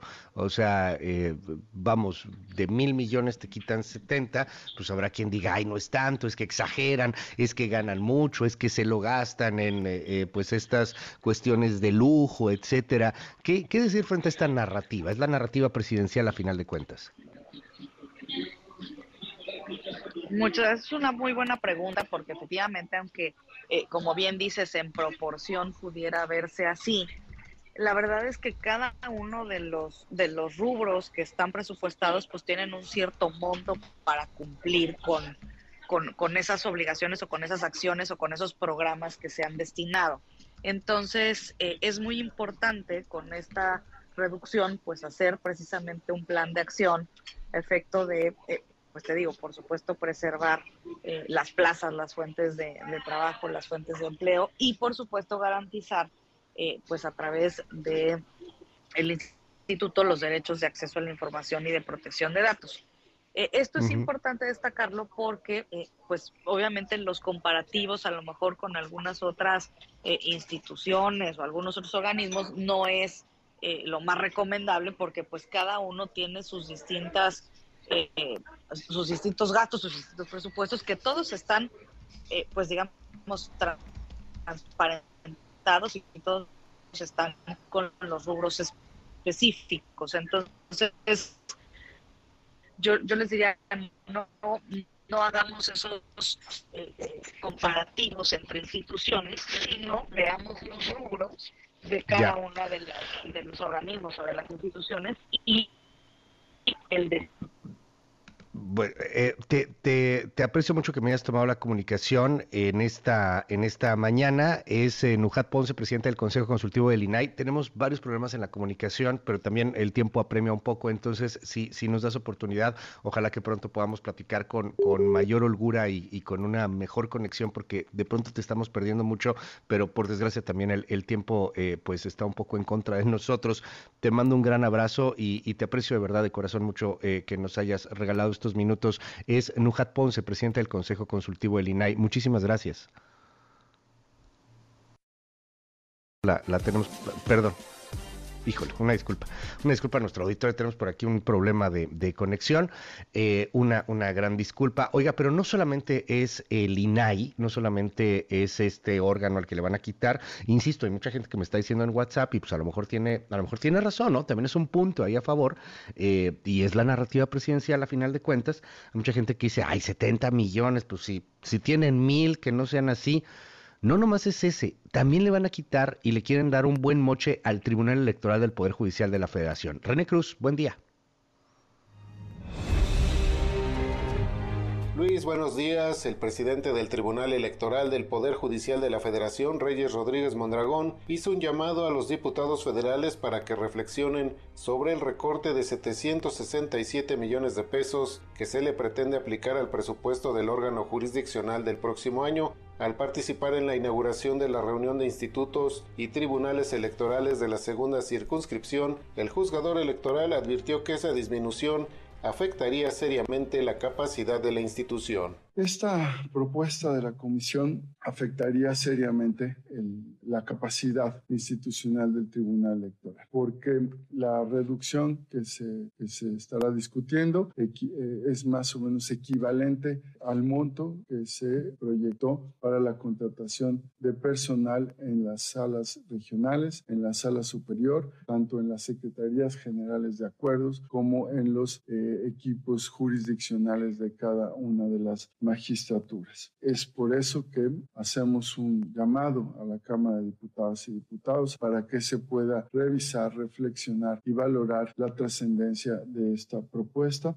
Rodríguez Mondragón refirió que el Tribunal Electoral elaboró un proyecto de presupuesto responsable, el cual asciende a 3.890 millones de pesos, es decir, 3 millones menos de lo que se autorizó en 2018. Indicó que este monto es el mínimo indispensable para que el órgano jurisdiccional pueda enfrentar las cargas de trabajo que normalmente se dan durante los procesos electorales. El Tribunal Electoral, de manera cíclica, requiere más recursos en los años con proceso electoral federal y concurrente, porque el número de asuntos, como he mencionado, requiere de mayor personal que pueda desahogarlos y garantizar la impartición de justicia electoral de manera oportuna. El Tribunal Electoral resuelve en un promedio de 16 días, 17 días durante los procesos electorales.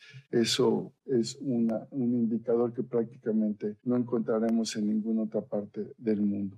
Al respecto, Reyes Rodríguez comentó que en el proceso electoral del 2012 se resolvieron más de 26 mil asuntos y en el del 2018 fueron más de 18 mil. Por ello, pidió a los legisladores no comparar el presupuesto del 2024 con el del presente año, sino con el del 2018. Luis, el reporte que tengo, muy buenos días.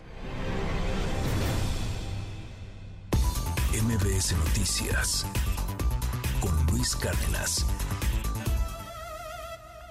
Intelite reporta la cobertura mediática de los temas del día. 1.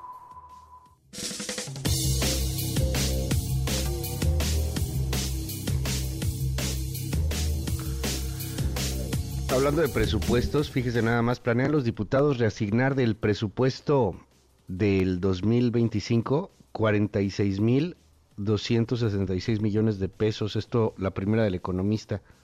Ni un peso es para Acapulco. O sea, le van a recortar, que era algo que yo quería también platicar con eh, Nujat Ponce hace un momento. Eh, o sea, a lo mejor, pues, pues, que esos 70 millones se fueran a Acapulco, ¿no? Como está diciendo el Poder Judicial, que también ha sido ahí muy criticado, que los fideicomisos, que aquello, bueno necesita un buen de lana Acapulco, pero de lo que van a reasignar, ni un peso para Acapulco. Hoy la primera en el Economista, para quien guste de los datos, le entienda o quiera entenderle estos temas, pues ahí está, cómo quieren hacer un reajuste para que haya más entre programas sociales, que reciban un poquito más el tema de, de Pemex, de la CEP, al INE le cortan, a la Corte le cortan, al Consejo de la Judicatura le cortan, al INAI le cortan. O sea, todo esto que están cortando, ¿a dónde se iría? Pues uno pensaría, a lo mejor a Acapulco le mandan pues unos cientos de millones, ¿no? De lo que necesita, que está bien urgido. Andan hablando de 300 mil millones de pesos, es lo que tendrían que meterle para pues volver a construir Acapulco. Es una brutalidad de dinero y eso no, no, puede, no puede darse en corto tiempo. Eh, pero no, ni un peso redirigido hacia Acapulco. Échele un ojo, está muy buena el análisis y, los datos, las infografías, las tablas que está publicando hoy el economista ahí en sus interiores y en la primera plana. 2. Más sobre Acapulco, la historia de un superviviente, de un sobreviviente, es Esteban, el mar jugó con mi vida, luego una ola me escupió. Una nota de José Antonio Belmont ahí en la página 8 del diario Milenio y ponen en la primera plana la fotografía de Esteban, eh, pues golpeadísimo, con los brazos hinchados, como si fueran brazos así de, de luchador, de, de fisicoculturista, pero pues no, es que están hinchados de la golpiza, la, la revolcada que le terminó por dar el mar, pero sobrevivió cuando te toca, te toca y cuando no te toca, aunque te pongas, ¿eh? No te toca, no, no era su momento. Imagínate estar en medio del mar. Que la, la, la, la, pieza es muy, muy buena. Milenio, página 8 hoy. Estar ahí en medio de todo el mar te revuelca. Ya valió, ¿no? Tienes un huracán categoría 5 en la cabeza, no inventes.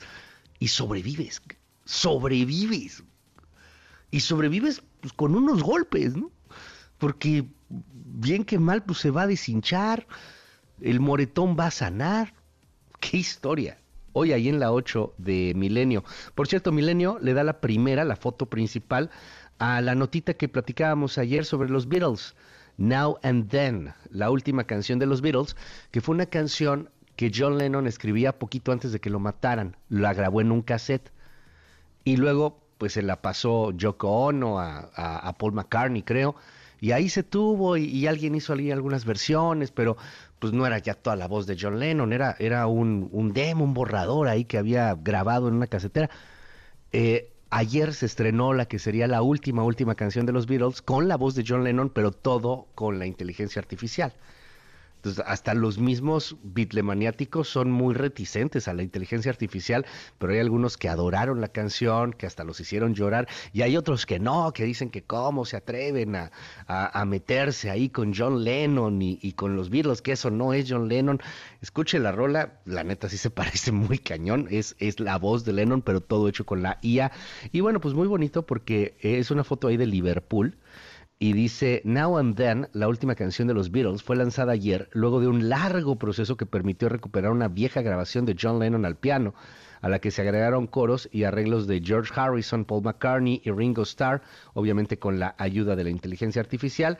Y ahí está la foto de eh, pues los Beatles, de una estatua de los Beatles. Eh, que se encuentra en, en Gran Bretaña junto con algunos fans. Está muy bonita la foto, muy nostálgica. 3. Y por último, eh, qué, buena, qué buena historia para, para cerrar el fin de semana de Días de Muertos en el diario Crónica. Abren una tumba de mil años de antigüedad. Ya la habían abierto de alguna manera, tampoco es que sea algo nuevo, pero es la famosa tumba del altar de los cráneos esculpidos una, una tumba que podría llegar a tener más de, más de mil años, dicen los arqueólogos, los antropólogos también ahí, sobre todo los, los arqueólogos científicos, pues le calculan mil años esta tumba, es, es muy conocida ya en Cholula, y bueno, pues ayer la abrieron para darle un altar, para darle una ofrenda a, a estos eh, eh, muertos que pues concretamente cuando la descubrieron era una pareja indígena, ¿no? Este, entonces pues ahí le pusieron su, su altar y todo. Está, está buena ahí la, la historia, échale un ojo en crónica, a las 7 con 43. Intelite reporta, la cobertura mediática de los temas del día. En un momento regresamos. Continúa con la información con Luis Cárdenas en MBS Noticias.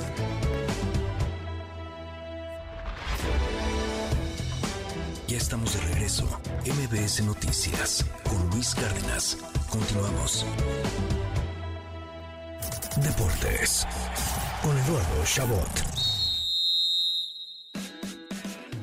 Buenos días Luis, qué gusto saludarte a ti y a tu audiencia una vez más, sobre todo en viernes y como ya es costumbre vámonos con lo que tendremos este fin de semana en materia deportiva. Arrancamos con la Liga MX que inicia con su penúltima jornada esta noche cuando el Puebla reciba a León a las 9. Mañana continúa la actividad con los Tigres buscando asegurar el segundo lugar al medirse al San Luis que quiere la clasificación directa a liguilla. A las 7 el América ya sin nada en juego recibirá a Tijuana y a las 9 doble cartelera, pues mientras Monterrey Rey visitará al Pachuca. El partido de la jornada se disputará en Guadalajara cuando las Chivas se midan al Cruz Azul en un juegazo con ambos equipos necesitados de la victoria. Para la máquina es casi ganar o morir y el rebaño tiene la obligación de rendir ante su público. El domingo los Pumas recibirán al mediodía a un Atlas que está en crisis, mientras que Santos y Toluca se verán las caras a las 6 de la tarde. Vámonos al fútbol europeo con los partidos más destacados del fin de semana. Hoy Kylian Mbappé y el PSG jugarán a las 2 de la tarde contra el Montpellier misma hora a la que el Atlético de Madrid visitará a Las Palmas en España. Ya el día de mañana tenemos clásico alemán entre el Borussia Dortmund y el Bayern Múnich, ambos clubes buscando la cima de la tabla a las once y media de la mañana. Más tarde a las 2, pero en España, el Barcelona visitará la Real Sociedad, mientras que el domingo lo hará el Real Madrid también a las 2 recibiendo al Rayo Vallecano. Y en Holanda, el PSV del Chucky Lozano se medirá al Heracles mañana a las 9.30 am. Y dos horas más tarde, Santi Jiménez sumará minutos con el Feyenoord.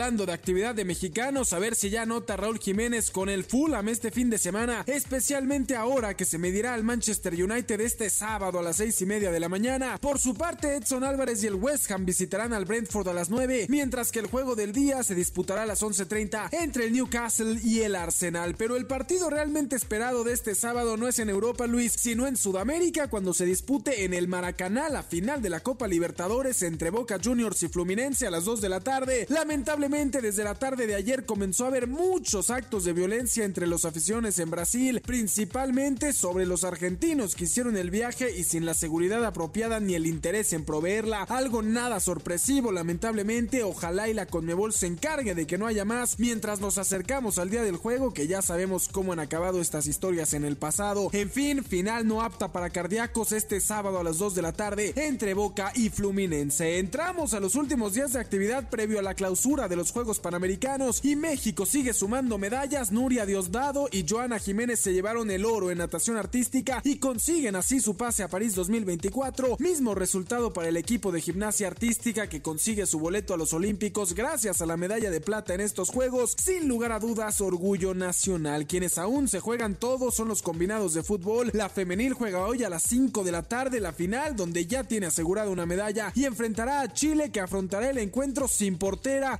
Escúchelo bien, sus dos arqueras por un error de planeación y tiempo tuvieron que regresar a sus clubes y no pudieron inscribir a una tercer portera por lo que tendrán que improvisar. Así que oportunidad de oro para que el Tri se lleve la presea dorada. La varonil por el otro lado buscará la medalla de bronce mañana en punto del mediodía al enfrentarse a nadie más ni nadie menos que Estados Unidos en lo que esperemos sea la mejor actuación de este combinado que ha quedado a deber en estos Panamericanos. Pasamos a la NFL donde comenzó la semana 9 con la remontada de Pittsburgh sobre Tennessee para llevarse la victoria en casa 20 a 16. El domingo mucha actividad en los emparrillados donde destacan a las 8 y media de la mañana auténtico juegazo que debería de estar en el Sunday o Monday Night pero no porque se juega en Alemania entre Kansas City Chiefs y los Dolphins de Miami. Al mediodía destaca el partido entre Baltimore y Seattle que han hecho muy bien las cosas. A las 3 y media doble cartelera con los Raiders recibiendo a los Giants y en otro gran juego los Cowboys visitando a Filadelfia un partido que promete muchísimo mientras que el Sunday Night también nos presenta un auténtico manjar cuando a las 7.20 de la noche los Bengals de Cincinnati reciban a los Bills de Buffalo, ambos equipos con solo tres derrotas en su haber. Por si fuera poco, la Fórmula 1 está llegando a su fin, últimas carreras. Este domingo se disputa el Gran Premio de Brasil a las 11 de la mañana, donde Checo Pérez debe de reponerse de la vergüenza de la semana pasada en México para cerrar de la mejor manera y asegurar el subcampeonato del Mundial de Pilotos. Para despedirnos, Luis, les recuerdo que hoy inicia el INSI In-Season Tournament de la NBA, que básicamente son partidos de la temporada regular que también cuentan para un mini torneo dentro de la temporada en formato de mundial con los equipos divididos en grupos buscando avanzar a la siguiente ronda en este nuevo proyecto, un nuevo invento de la NBA. Luis, hasta aquí la información deportiva, yo los espero mañana como cada sábado en punto de las 6 de la tarde en el mejor programa deportivo de la radio, Balones al aire por MBC 102.5 y nos escuchamos de nueva cuenta el próximo lunes con lo mejor del mundo del deporte.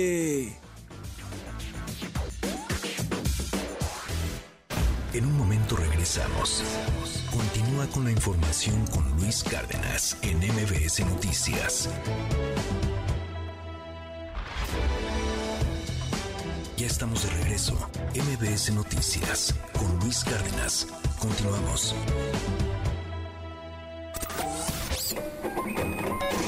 Economía y finanzas con Pedro Tello Villagrán.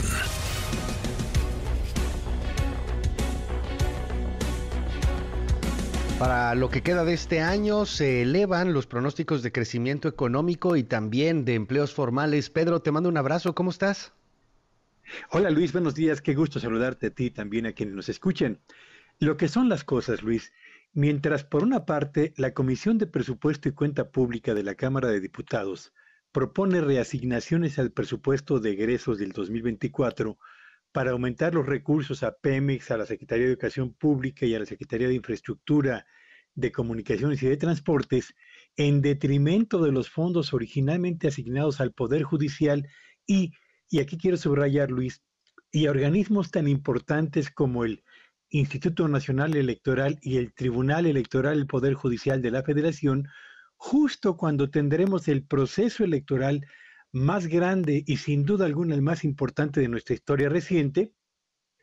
En el otro extremo, el Banco de México ofrece a la opinión pública los resultados de la más reciente encuesta que ha aplicado entre 37 grupos de análisis económico, todos ellos del sector privado nacional y extranjero, para conocer su percepción sobre el desempeño en el corto plazo de la economía mexicana, entre los que destacan dos indicadores que personalmente me llaman mucho la atención. Uno, ¿cuál es el crecimiento que están esperando para la economía mexicana en el cierre de este 2023? Y dos, ¿cómo se va a reflejar ello en la generación de empleos? Veamos, mientras en octubre del, perdón, en septiembre de este año, el mes, el mes antepasado, estos analistas estaban esperando un crecimiento del 3.2% en la economía mexicana. Hoy, y de acuerdo con la encuesta más reciente, han elevado su pronóstico al 3.29%. Es decir, mantienen la idea de que vamos a crecer incluso por arriba del pronóstico con el que la Secretaría de Hacienda y Crédito Público inició este año. Y en materia de empleo, si hace un par de meses, en septiembre, estaban esperando que se crearan solamente 673 mil puestos de trabajo hoy, y de acuerdo con la más reciente encuesta, están anticipando la generación de, 70 de 700 mil puestos de trabajo, es decir, 23 mil fuentes de empleo más en el sector formal de la economía. ¿Y por qué es importante esta información, Luis? Bueno, lo es por dos razones. Primero, porque en la medida en la que la economía mexicana avance a un ritmo más acelerado, su capacidad para generar más empleos en el sector formal de la economía tiende a fortalecerse. Y en la medida en la que existen más empleos formales, que, eh, donde desde luego los salarios son en promedio más elevados que en la informalidad, eso contribuye a mejorar las condiciones del poder de compra de los hogares que resulten directamente beneficiados en momentos en los que la inflación permanece elevada, aunque con una clara tendencia hacia su desaceleración. Y no deja de llamar la atención, Luis, que mientras en el corto plazo las perspectivas de la economía mexicana se robustecen o se ven favorecidas por una mejor percepción de los analistas del sector privado, en materia electoral, los recortes presupuestales que se están determinando en la Cámara de Diputados hacen que se vea nublado el panorama justamente para el año 2024, en el que, como lo eh, señalaba al inicio de este comentario, tendremos el proceso electoral más importante de nuestra historia. Vaya contrastes entre el desempeño de la economía y lo que le espera al país en materia electoral, Luis. Totalmente de acuerdo, querido Pedro. Pues bueno, vamos a ver cómo se van eh, compaginando estos pronósticos. Te mando un abrazo y te deseo un maravilloso fin de semana. Te seguimos en tus redes. ¿Cuáles son? Síganme en X en arroba Petello Villagrán y que sea un espléndido fin de semana para todos. Gracias, es Pedro Tello, las 8 con 4 minutos. Por cierto, eh, le cuento ahí eh, una nota económica también que está eh, llamando la, la, atención. México acepta revisar las quejas laborales en la planta Asia Way Automotive Components en San Luis Potosí. Hay ahí algunas quejas que se están dando porque los empleados de Asia Way Automotive Components es una empresa que hace autopartes están presentando denuncias por una presunta violación a sus derechos de libertad de asociación y, negas, y negociación colectiva, o sea, el tema de los sindicatos. Y, bueno, pues esto también de pronto ahí prende algunas alarmas, algunos focos, yo no diría que rojos, pero sí quizá amarillos, en torno al Tratado México, Estados Unidos y Canadá y las tantas controversias que se van sumando eh, en, el, en el marco de las autopartes. Las 8 con 5 minutos, estamos escuchando a Tim eh, McLeod, él es el vocalista de Rise Again Regreso con muchísimo más. Ya estamos de regreso. MBS Noticias con Luis Cárdenas.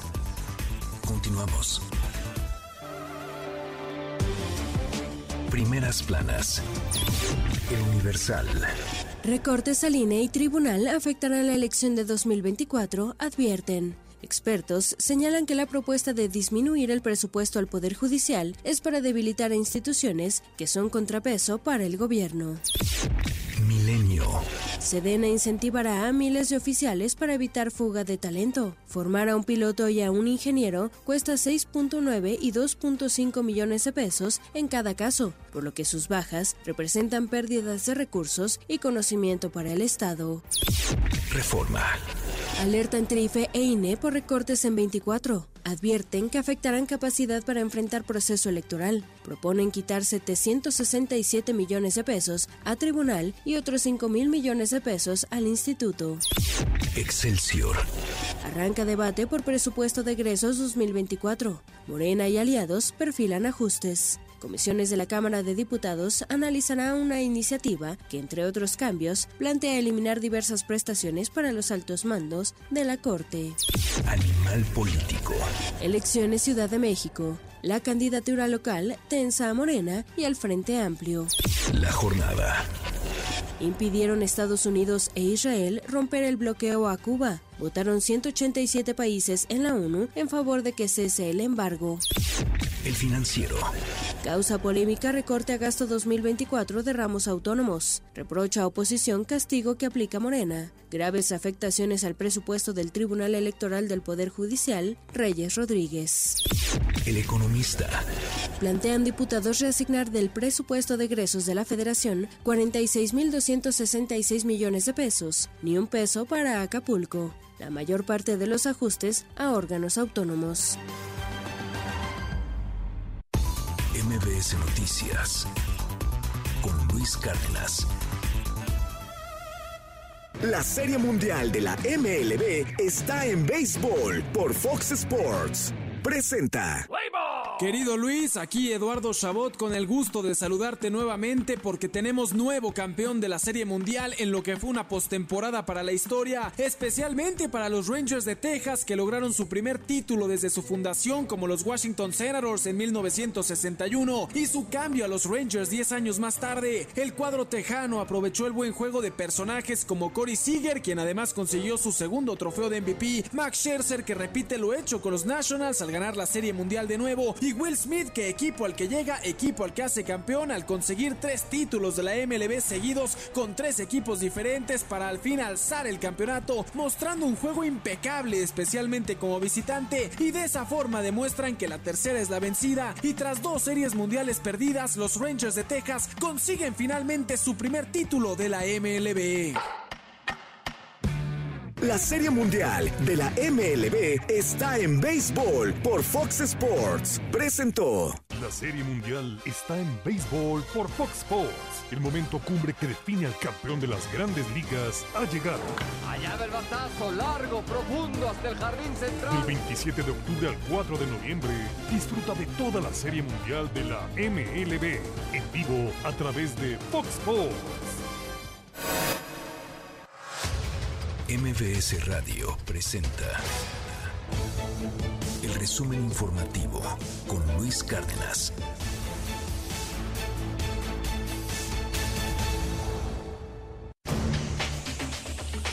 8 de la mañana con 12 minutos. Te mando un abrazo a la distancia. Coco García, qué gusto saludarte. ¿Cómo estás? Buen día. Luis Cárdenas, buen día, buen día al auditorio. Un abrazote a distancia. Te comento que desde Palacio Nacional el presidente López Obrador aseguró que el plan de reconstrucción de Guerrero apoya a toda la población afectada por el huracán Otis. Sin embargo, bueno, pues remarcó que le darán prioridad a las familias más pobres que perdieron todo. Escucha al presidente López Obrador. Se les ayuda a todos, pero pues se tiene que apoyar más a la gente pobre, a la gente más necesitada, que es la mayoría. Hay quienes perdieron sus casas, perdieron sus muebles, no tienen estufa, no tienen refrigerador, no tienen camas. Entonces lo primero tiene que ser a ellos y lo mismo en el caso de la alimentación, a todos, pero pues darle preferencia a los más necesitados. Pero también en el censo que se está levantando se está incluyendo a pequeños, a medianos empresarios, pequeños, medianos comerciantes, a quienes se buscan la vida con una pequeña tienda, con la venta de ropa en los mercados, en los tianguis, los que tenían palapas en las playas, incluso pescadores, se está contemplando entregarles de manera directa un apoyo a los agricultores porque hay bastante población rural en Acapulco y en Coyuca titular del Sistema Nacional DIF, Nuria Fernández, dio a conocer que se han enviado en caravana 225 toneladas de ayuda, así como 335 voluntarios a Guerrero para apoyar a los damnificados por el paso del huracán Otis. Tenemos una brigada de 335 personas, llevamos 225 toneladas en 18 camiones y esta brigada de 335 personas se va a dividir en funciones diferentes. Por una parte vamos a colaborar con todas las tareas de protección civil, desasolve, limpiar basura, etc. Y luego tenemos una brigada especializada en colaborar con niñas, niños y adolescentes, dándoles contención, atención psicológica y también y el reconocidísimo pelotero de los Tampa Bay Rays y figura de la selección mexicana de béisbol, Randy Arozarena, acudió a la Cruz Roja para realizar una donación a los damnificados de Acapulco e hizo un llamado a toda la población para unirse a esta causa. Escucha. Hola mi gente, mi nombre es Randy Arozarena, aquí estoy con mi donación. Quiero invitar a todas las personas de este mundo a apoyar a la gente de Guerrero que lo necesita y todos como mexicanos que somos todos vamos a y ayudarnos a cada uno. La gente lo que pasó, que no es, muy bueno lo que pasó, estamos uniéndonos a la causa. Finalmente, Luis Auditorio les comento que luego de reunirse con el presidente de Estados Unidos, Joe Biden, el mandatario chileno Gabriel Boric comentó que, entre otros temas, le reiteró su petición de levantar el bloqueo comercial a Cuba, así como su retiro de la lista de países patrocinadores del terrorismo. Además le reiteré que ante la difícil situación por la que están pasando, por la que está pasando el pueblo de Cuba, es imperativo el levantamiento de sanciones a Cuba y la eliminación de Cuba como país patrocinador del terrorismo, que creemos, tenemos la convicción de que no lo es. Eh, ellos están en un proceso de debate al respecto. Eh, sabemos que en Estados Unidos este tema enciende muchas pasiones, pero acá hay que pensar de que no se está sancionando un gobierno, se está sancionando un pueblo. Y cuando un pueblo sufre, todos tenemos que preocuparnos. Gracias, querida Coco. Te seguimos en tu red. ¿Cuál es? En arroba Coco García con doble E. Me pueden seguir en todas las redes sociales. Muchas gracias, Luis. Nos vemos en un rato. Nos vemos en un ratito más. Son las 8 con 16 minutos.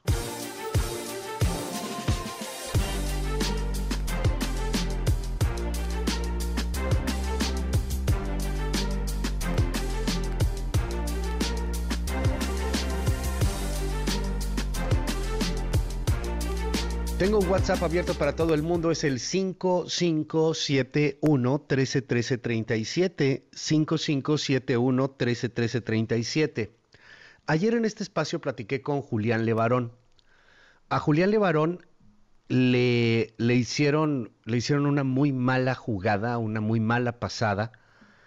Gente mala, gente, gente con intenciones espantosas le marcó por teléfono a su hija, a Sofía, y, y, la trajo dando vueltas y le metió una psicosis y le sacó una fotografía y, te vamos a secuestrar y te vamos a levantar y, y le pidieron 300 mil pesos y, bueno, al final lograron encontrar a Sofía en un centro comercial en un shock emocional brutal.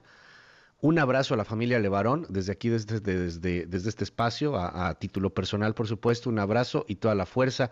Ayer Julián Levarón compartió aquí nuestro, eh, el testimonio y, y, yo le contaba que, que esto está pasando en México y que a lo mejor usted y yo, pues,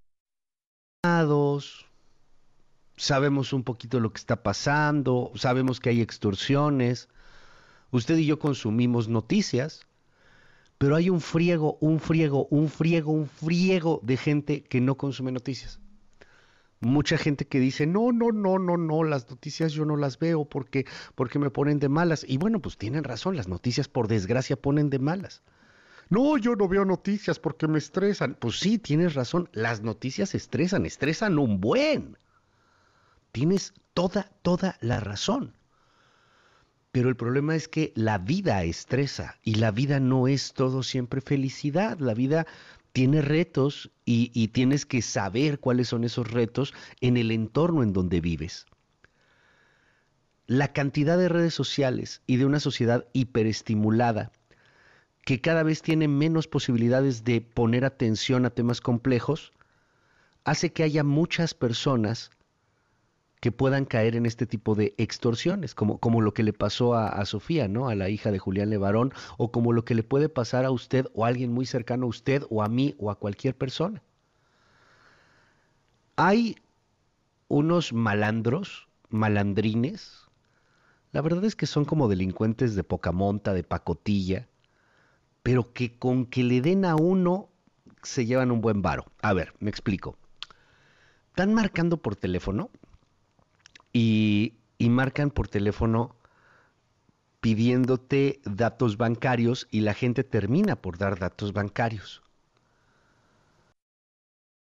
Una y otra y otra y otra y otra vez. Aquí en este espacio, aquí en MBS Noticias, aquí en la primera emisión, ya le ha pasado a algunos de nuestros compañeros, a algunos de nuestros amigos, pues ya les ha pasado. No, no han caído en la trampa, pero el modus operandi es bien interesante te llega un aviso o una llamada, puede ser un mensaje, un SMS, puede ser un WhatsApp incluso, o, te marcan por teléfono, varía, varía, la, manera varía.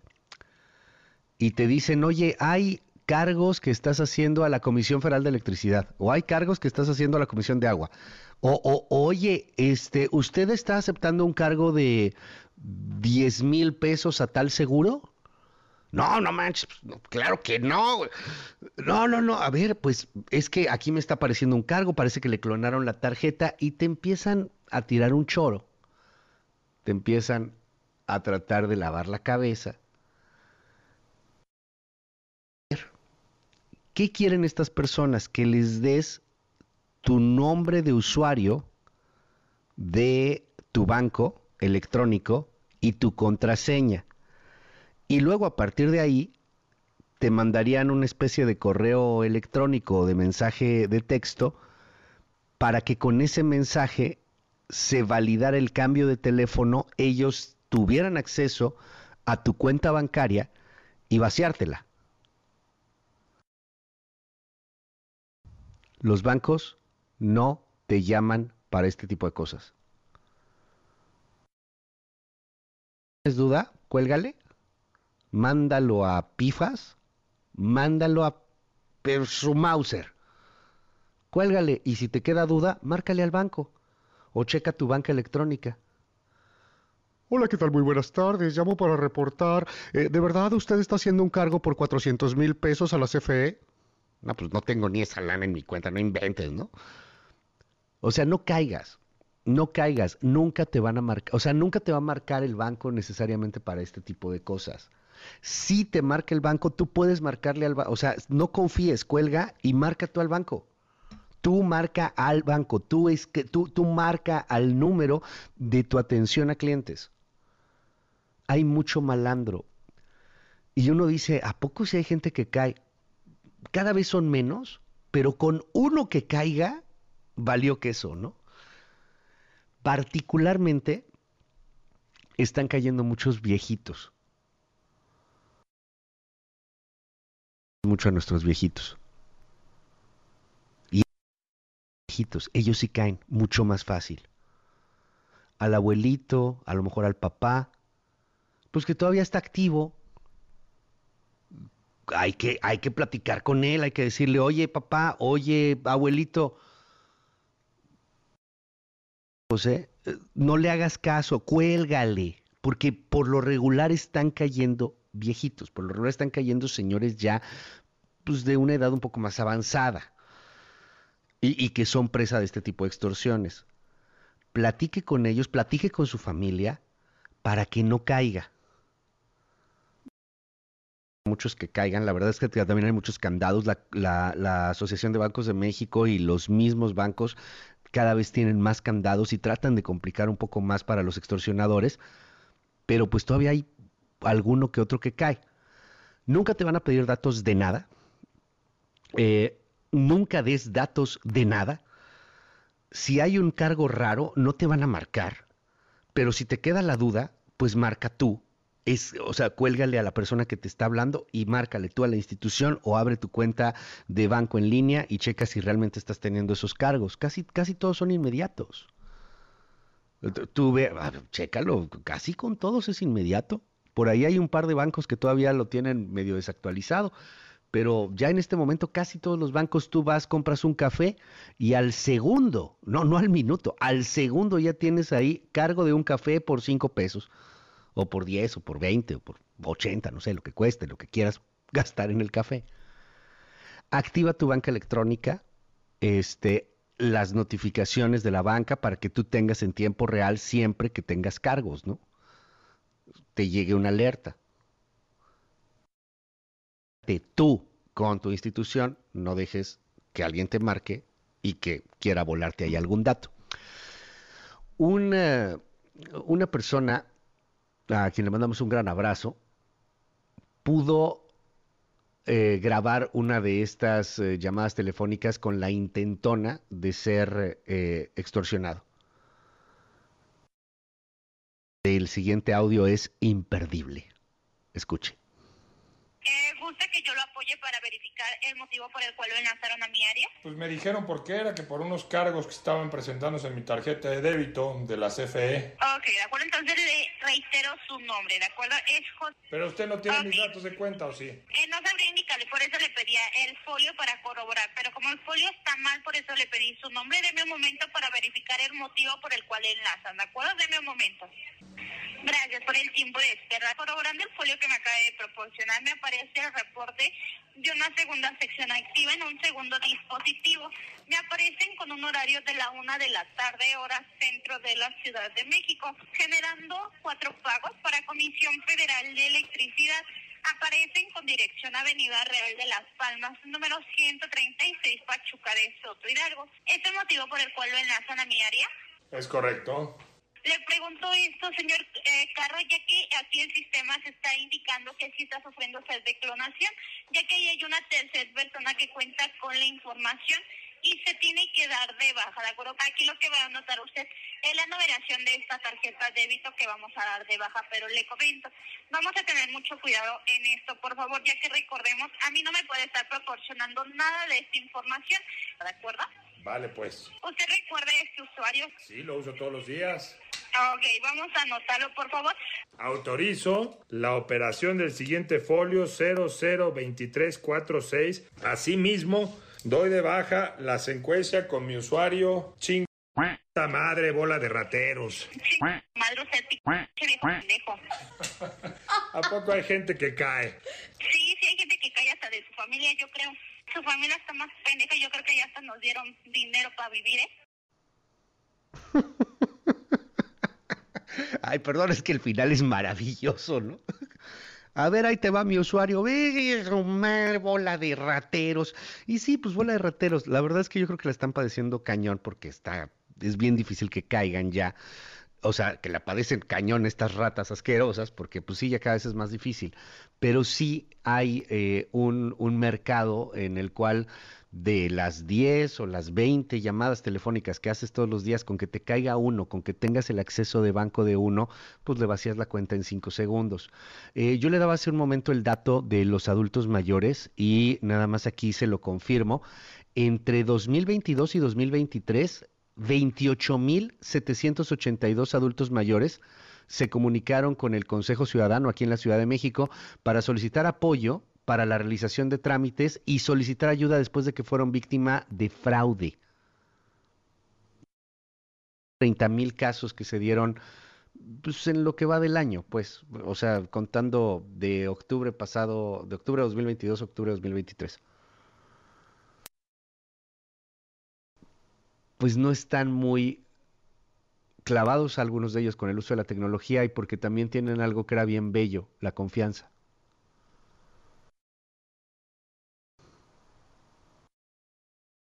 Tema, pero ya la perdimos. Ahorita ya no tenemos confianza, ¿no? O sea, me van a marcar que voy a andar confiando en vete, pero como decía el señor este del audio, vete su Mauser, ¿no? Ratas asquerosas. Pero particularmente entre, entre adultos mayores de ciertas edades, este, pues todavía este asunto de la confianza, de que te marcaban, de que tenías esta atención, eh, de que agradecías, ay, muchas gracias, el banco me está ayudando, se está dando cuenta que me están haciendo cargo, sí, cómo no, señorita, le ayudo, mi número de usuario es tal, mi contraseña es tal, o mi cuenta de banco es tal, o tal, todo es extorsión. Entonces creo que hay que hablar entre, entre nosotros, con la familia, con, este, con, con todos, para pues estar muy claros de colgar el teléfono. ¿Tienes duda? Márcale tú al banco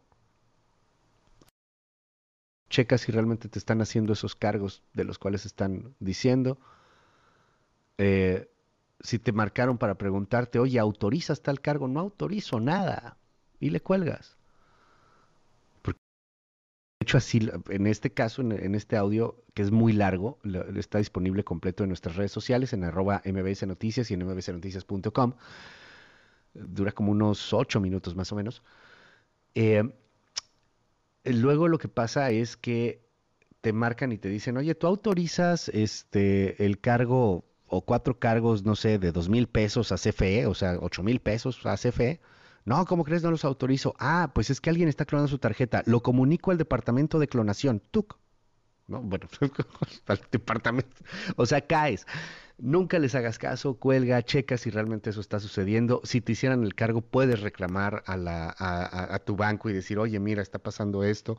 Hay instituciones como Conducef que ayudan, pero nosotros tenemos que ayudarnos a nosotros mismos. Entonces, platiquemos, este, estemos atentos, aguas con estas ratas que quieren extorsionar y que quieren sacarte toda la, pues, pues todos los datos, ¿no? Platiquen entre, entre la familia y pues cuidémonos entre todos. México roto, el México roto de todos los días. Me enlazo en estos momentos con eh, mi compañero allá en San Luis Poto en Zacatecas, perdón, eh, Mario Padilla, una familia colombiana desaparecida, papá, mamá y los tres hijos están desaparecidos, son tres pequeñitos, Daniel José, un pequeñito, un pequeño que tendrá, es el más grande, como 10 años de edad. Está David Alejandro, se ve bien chiquito, y Mía García Alfonso, tres niñitos, es, son una familia, papá, mamá y tres niñitos, desaparecieron en Zacatecas. Mario Padilla, adelante. Buenos días, Luis. El secretario general de Gobierno de Zacatecas, Rodrigo Reyes Muguerza, desmintió el plagio que habría cometido un comando armado contra una familia colombiana en el municipio de Calera, a unos 25 kilómetros al noroeste de la capital del estado. Pero de ello se supo por última ocasión en el territorio y se emitieron fichas de búsqueda. En un mensaje difundido en canales oficiales, vía redes, el secretario general de Gobierno explicó que de acuerdo con la Fiscalía General de Justicia del Estado, el 26 de octubre la familia viajaba de la Ciudad de México a Ciudad Juárez en un camión de pasajeros. Se agrega que el 31 de octubre, el Consulado de Colombia reportó la no localización de sus cinco connacionales que iban en ese camión. Entre los desaparecidos hay tres menores de edad, Mía, de 6 años, David Alejandro, de 3 y Daniel José, de 11, e iban con Juliet Andrea Alfonso y Jorge Alejandro García Villamil. Además, se informó que la última ubicación enviada a sus familiares se registró en el estado de Zacatecas y ante eso, la Fiscalía emitió las cédulas de búsqueda correspondientes. El funcionario también indicó que actualmente la Fiscalía General de Justicia está en contacto con las autoridades consulares y con la línea de transporte para continuar con las investigaciones. Hasta aquí el reporte. Gracias, muchas gracias. Es Mario Padilla allá en Zacatecas. Ojalá que tenga un buen desenlace este, este asunto. Le cuento también que en Baja California una serie de restos humanos fueron localizados por elementos de grupos de búsquedas de desaparecidos. Encontraron huesos y restos de cabello entre llantas quemadas. Suman ya 300 piezas óseas en Mexicali, en Baja California. Le cuento que en Sonora, por segunda ocasión en esta semana, los pobladores del municipio de Benjamín Hill reportaron enfrentamientos entre grupos criminales. Hasta el momento se desconoce el saldo. Tengo por ahí un audio de lo que pasó con otra balacera en Sonora. Ayer yo le daba cuenta de una balacera muy cerca de una escuela. Bueno, pues ahora hubo otra.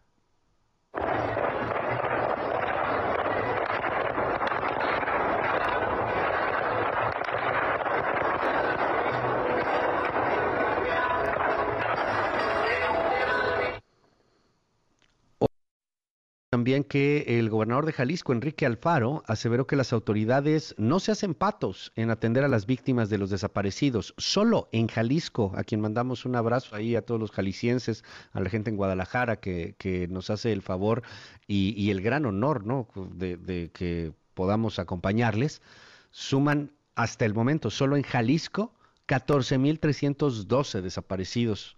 ¿Es Enrique Alfaro? Este año el 67% de los casos no fueron víctimas de ningún delito. Vimos muchos casos a lo largo del año de personas que eran denunciadas como desaparecidas, había, como desaparecidas, había manifestaciones y luego aparecían paseo, su novio en otro lado. Esa es la realidad también y hay que entenderlo. Los demás son víctimas de delito diverso y lo que ven en gris son las víctimas del delito contemplado en la ley general. Bueno, pues según Enrique Alfaro, seis de cada diez víctimas se fueron de forma voluntaria, no los desaparecieron, simplemente huyeron, ellos se fueron. Bueno, eso, eso dice el gobernador. Por otro lado, eh, le cuento que pasó algo muy raro ayer en La Paz, en Baja California Sur. Está claro qué fue lo que sucedió con el incendio de yates. Yates, se quemaron yates en la Marina de La Paz. A las 4 de la mañana entró un reporte al 911, daban aviso de un incendio de uno de los yates que estaban estacionados, detenidos ahí en la Marina Palmira, en La Paz, Baja California Sur, y de pronto el fuego de este yate empezó a extenderse a otras embarcaciones, cuatro quemadas, de las cuatro, tres se hundieron, pérdida total, y además un daño a la zona, porque esta zona pues es una zona bien bonita, carajo. Entonces, bueno, entre el incendio, la gasolina de los cuatro yates al final que terminaron quemados, los otros hundidos, esta es una zona de ballenas, de hecho. Es una zona muy, muy bonita. Eh, es, eh, es, muy cerca de, de Balandra. Eh, entonces, bueno, pues, pues sí, se puso, se puso feo. Este, hay, hay ahí riesgo de desastre natural están eh, eh, pues las autoridades de, de, la área de protección de flora y fauna de Balandra checando qué fue lo que sucedió, pero llama pues la atención y da un poquito de, de miedo pues que haya habido un, un, asunto de esta naturaleza, o sea, ¿por qué, ¿por qué se empezó a quemar un yate? A lo mejor un accidente, algo, no necesariamente se habla de crimen organizado, pero este yate terminó quemando a los otros tres, insisto, tres terminan hundidos y eh, pues tenemos ahí el, el, el reporte también de, de, lo que pudiera terminar por ser un, un, desastre natural. Las 8 de la mañana con 36 minutos. En un momento regresamos. Continúa con la información con Luis Cárdenas en MBS Noticias.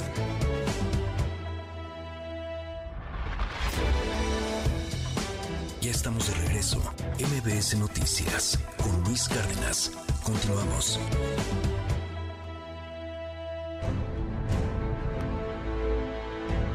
Hola Luis, buenos días. Así es, la canciller mexicana Alicia Bárcena aprovechó ayer un foro en Washington para asegurar que la destrucción provocada por el huracán Otis en Acapulco es una llamada de atención sobre los efectos del calentamiento de los océanos en el comportamiento de tormentas y huracanes. En el Banco Interamericano de Desarrollo, la secretaria de Relaciones Exteriores fue explícita al asegurar que el cambio climático fue responsable de la rápida intensificación de Otis. Apenas en octubre, la Oficina de Administración Oceánica y Atmosférica de Estados Unidos aseguró que el promedio de temperaturas de la superficie oceánica en el planeta se elevó por sexto mes consecutivo a niveles récord en la historia. Escuchemos las palabras de la secretaria Alicia Bárcena.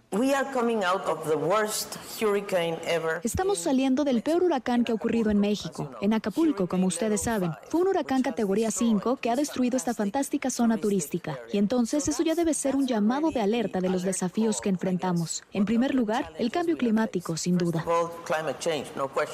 Los dichos de la canciller mexicana van sin embargo a contracorriente del retroceso que las metas climáticas del país han experimentado en el actual sexenio y que grupos de científicos independientes han reprobado. La canciller Bárcena cierra hoy su gira de tres días por Washington, acudiendo a la celebración en la Casa Blanca de la cumbre de líderes de la Alianza para la Prosperidad Económica en las Américas, en sustitución del presidente Andrés Manuel López Obrador, quien decidió no acudir a diferencia de otros mandatarios como Gabriel Boric de Chile y Gustavo Petro de Colombia. Hasta aquí el reporte desde Washington, Luis.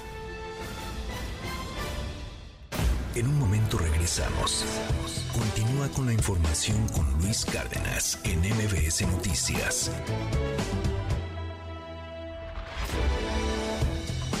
Ya estamos de regreso. MBS Noticias con Luis Cárdenas. Continuamos.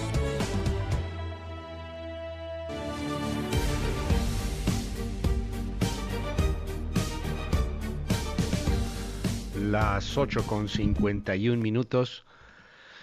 Ah, vámonos con el tema de Otis. Daños severos en, en, Acapulco por el paso de Otis. Hoy en el Reforma hay eh, la publicación de una fotografía del antes y el después. Son imágenes satelitales difundidas el día de ayer. Y, y bueno, fueron difundidas por la ONU se ve la zona del papagayo, donde estaba este, estaba ya en pasado, donde estaba este parque emblemático de Acapulco, antes y después se ve la, la gasolinería, eh, pues que había ahí también por el parque papagayo, pues ya no existe esa gasolinería. Y, y es, es impactante cuando lo ves a detalle, los árboles, lo verde que había, pues ya no hay verde, es pura tierra, ya se lo llevó no hay árboles, están devastados, daños en estructuras pues que también son, son, son muy, muy importantes y, considerables. Eh, hay, hay crisis en, en, Acapulco por todos lados, se han declarado no solamente en Acapulco, sino también en Guerrero, 47 municipios como zonas de desastre. Eduardo Guzmán, te mando un abrazo, gracias por el reporte. Buenos días Luis. Ayer jueves se publicó en el Diario Oficial de la Federación la declaratoria de desastre natural para más de la mitad de los municipios de Guerrero luego de los fuertes estragos ocasionados por el huracán Otis el pasado 25 de octubre. El documento señala que de los 47 municipios guerrerenses afectados, los que sufrieron más daño son Acapulco y Coyuca de Benítez. Le siguen Tecpan de Galeana, Petatlán, Chilpancingo y Cirándaro, entre otros. Por otra parte, aunque los apoyos y trabajos para mitigar la contingencia tras el fenómeno natural en la tradicional playa Manzanillo hubo pérdida total de embarcaciones y nulo apoyo y acercamiento de las autoridades, ni siquiera para trabajos de limpieza, informó el presidente de la Asociación de Concesionarios y líder de prestadores de servicios acuáticos del muelle Paseo del Pescador, John Dalar Castillo Ledesma. Fue terrible, la verdad. Es pérdida total para todo el sector náutico. Entonces, pues ya hoy aquí estamos a 2 de noviembre, ya después de varios días, pues estamos quitando los escombros, tratando de ver qué hacemos, pues seguir adelante, renacer de las cenizas. Sí pedimos el apoyo de la autoridad en muchos aspectos y sentidos, pero por ende, lo primero que necesitamos es que vengan al menos a ayudarnos a limpiar aquí en el muelle del Paseo del Pescador, que manden unas brigadas, porque ya empiezan a, a darse las infecciones también. Por último, Luis, te comento que las muestras de solidaridad entre acapulqueños van en aumento y muchos pequeños negocios están regalando desde comida hasta pequeñas despensas a quienes hayan recibido o no algo por parte de las autoridades de los tres niveles de gobierno. Hasta aquí el reporte.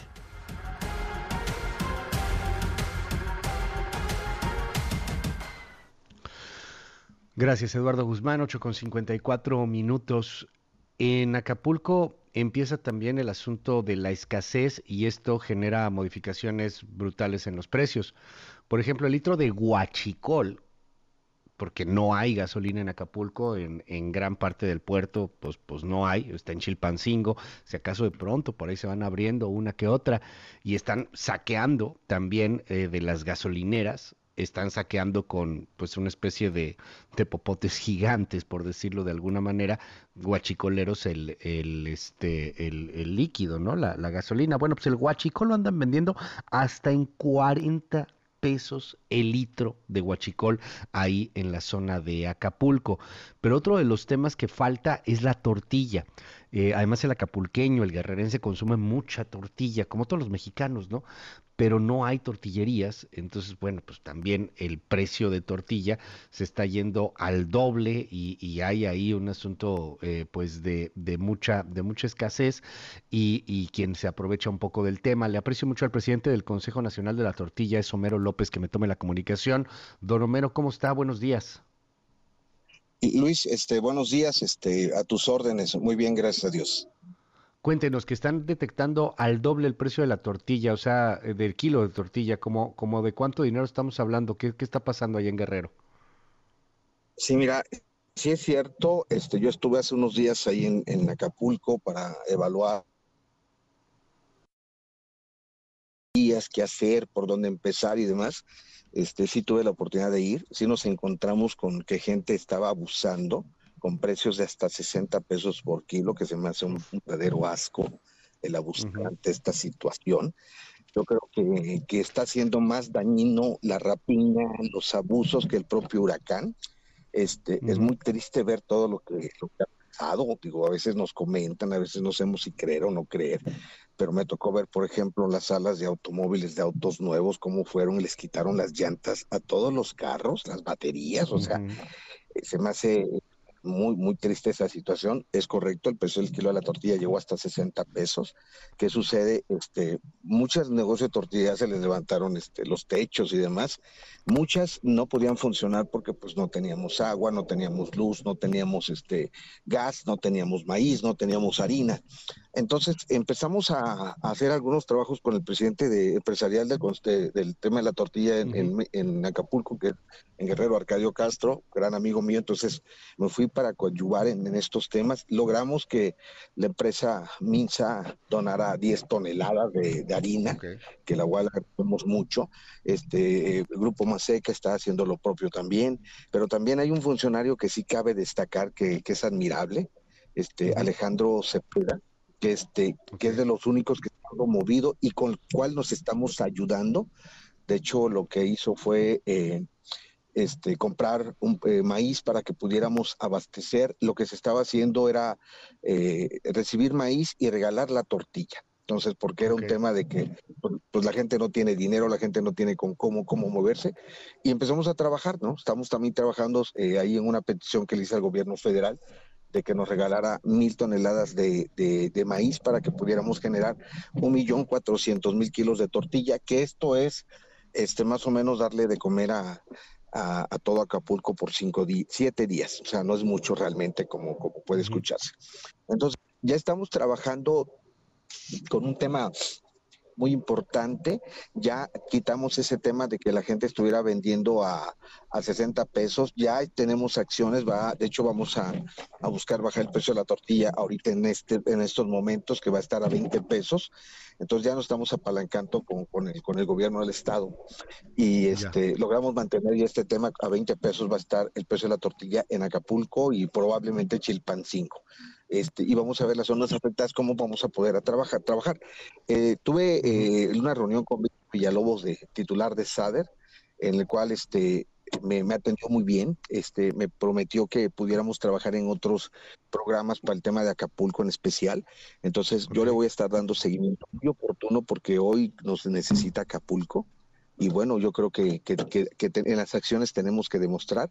Me reúno mañana con los titulares de Cruz Roja Mexicana para pedirle a todos los industriales de la masa y la tortilla del país que lleven aunque sea una latita, Luis, una latita, o sea, no, no tienen que despojarse, una latita de atún, un botecito de agua.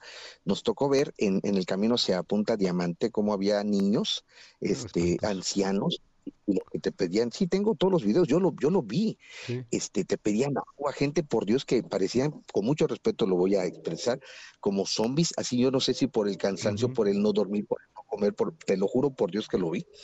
Entonces tuvimos la fortuna de encontrar unos bolilleros por ahí, comprar bolillos y empezar a un bolillo y un, un botecito de agua porque lo que llevamos no, no es suficiente, nada es suficiente ahorita. Entonces, pues yo sí, yo sí exhorto a toda la población que, que nos podamos apoyar con Cruz Roja Mexicana, que es una institución pues de respeto y, y, en las cuales este, creo que en estos momentos es lo más eficaz. Eh, el, tema de, los precios no solamente es Acapulco y, tienes razón, digo, los que hemos estado allá vemos, vemos esto, creo que todos coincidimos en, el asunto del, nivel de devastación y, de la necesidad de la gente por, ayuda, por qué ayuda, lo, que sea, por, lo mínimo. A mí me tocó mucho escuchar este asunto de tortillas, de que es que pues, no hay tortillas, no, no, no habrá tortillas, no hay comida, eh, pero no solamente es Acapulco también el, asunto. Eh, se han declarado eh, pues zonas de, de, de desastre natural varios municipios en Guerrero. En Chilpancingo supongo que fue donde se empezó a dar este asunto del aumento en el precio de tortilla.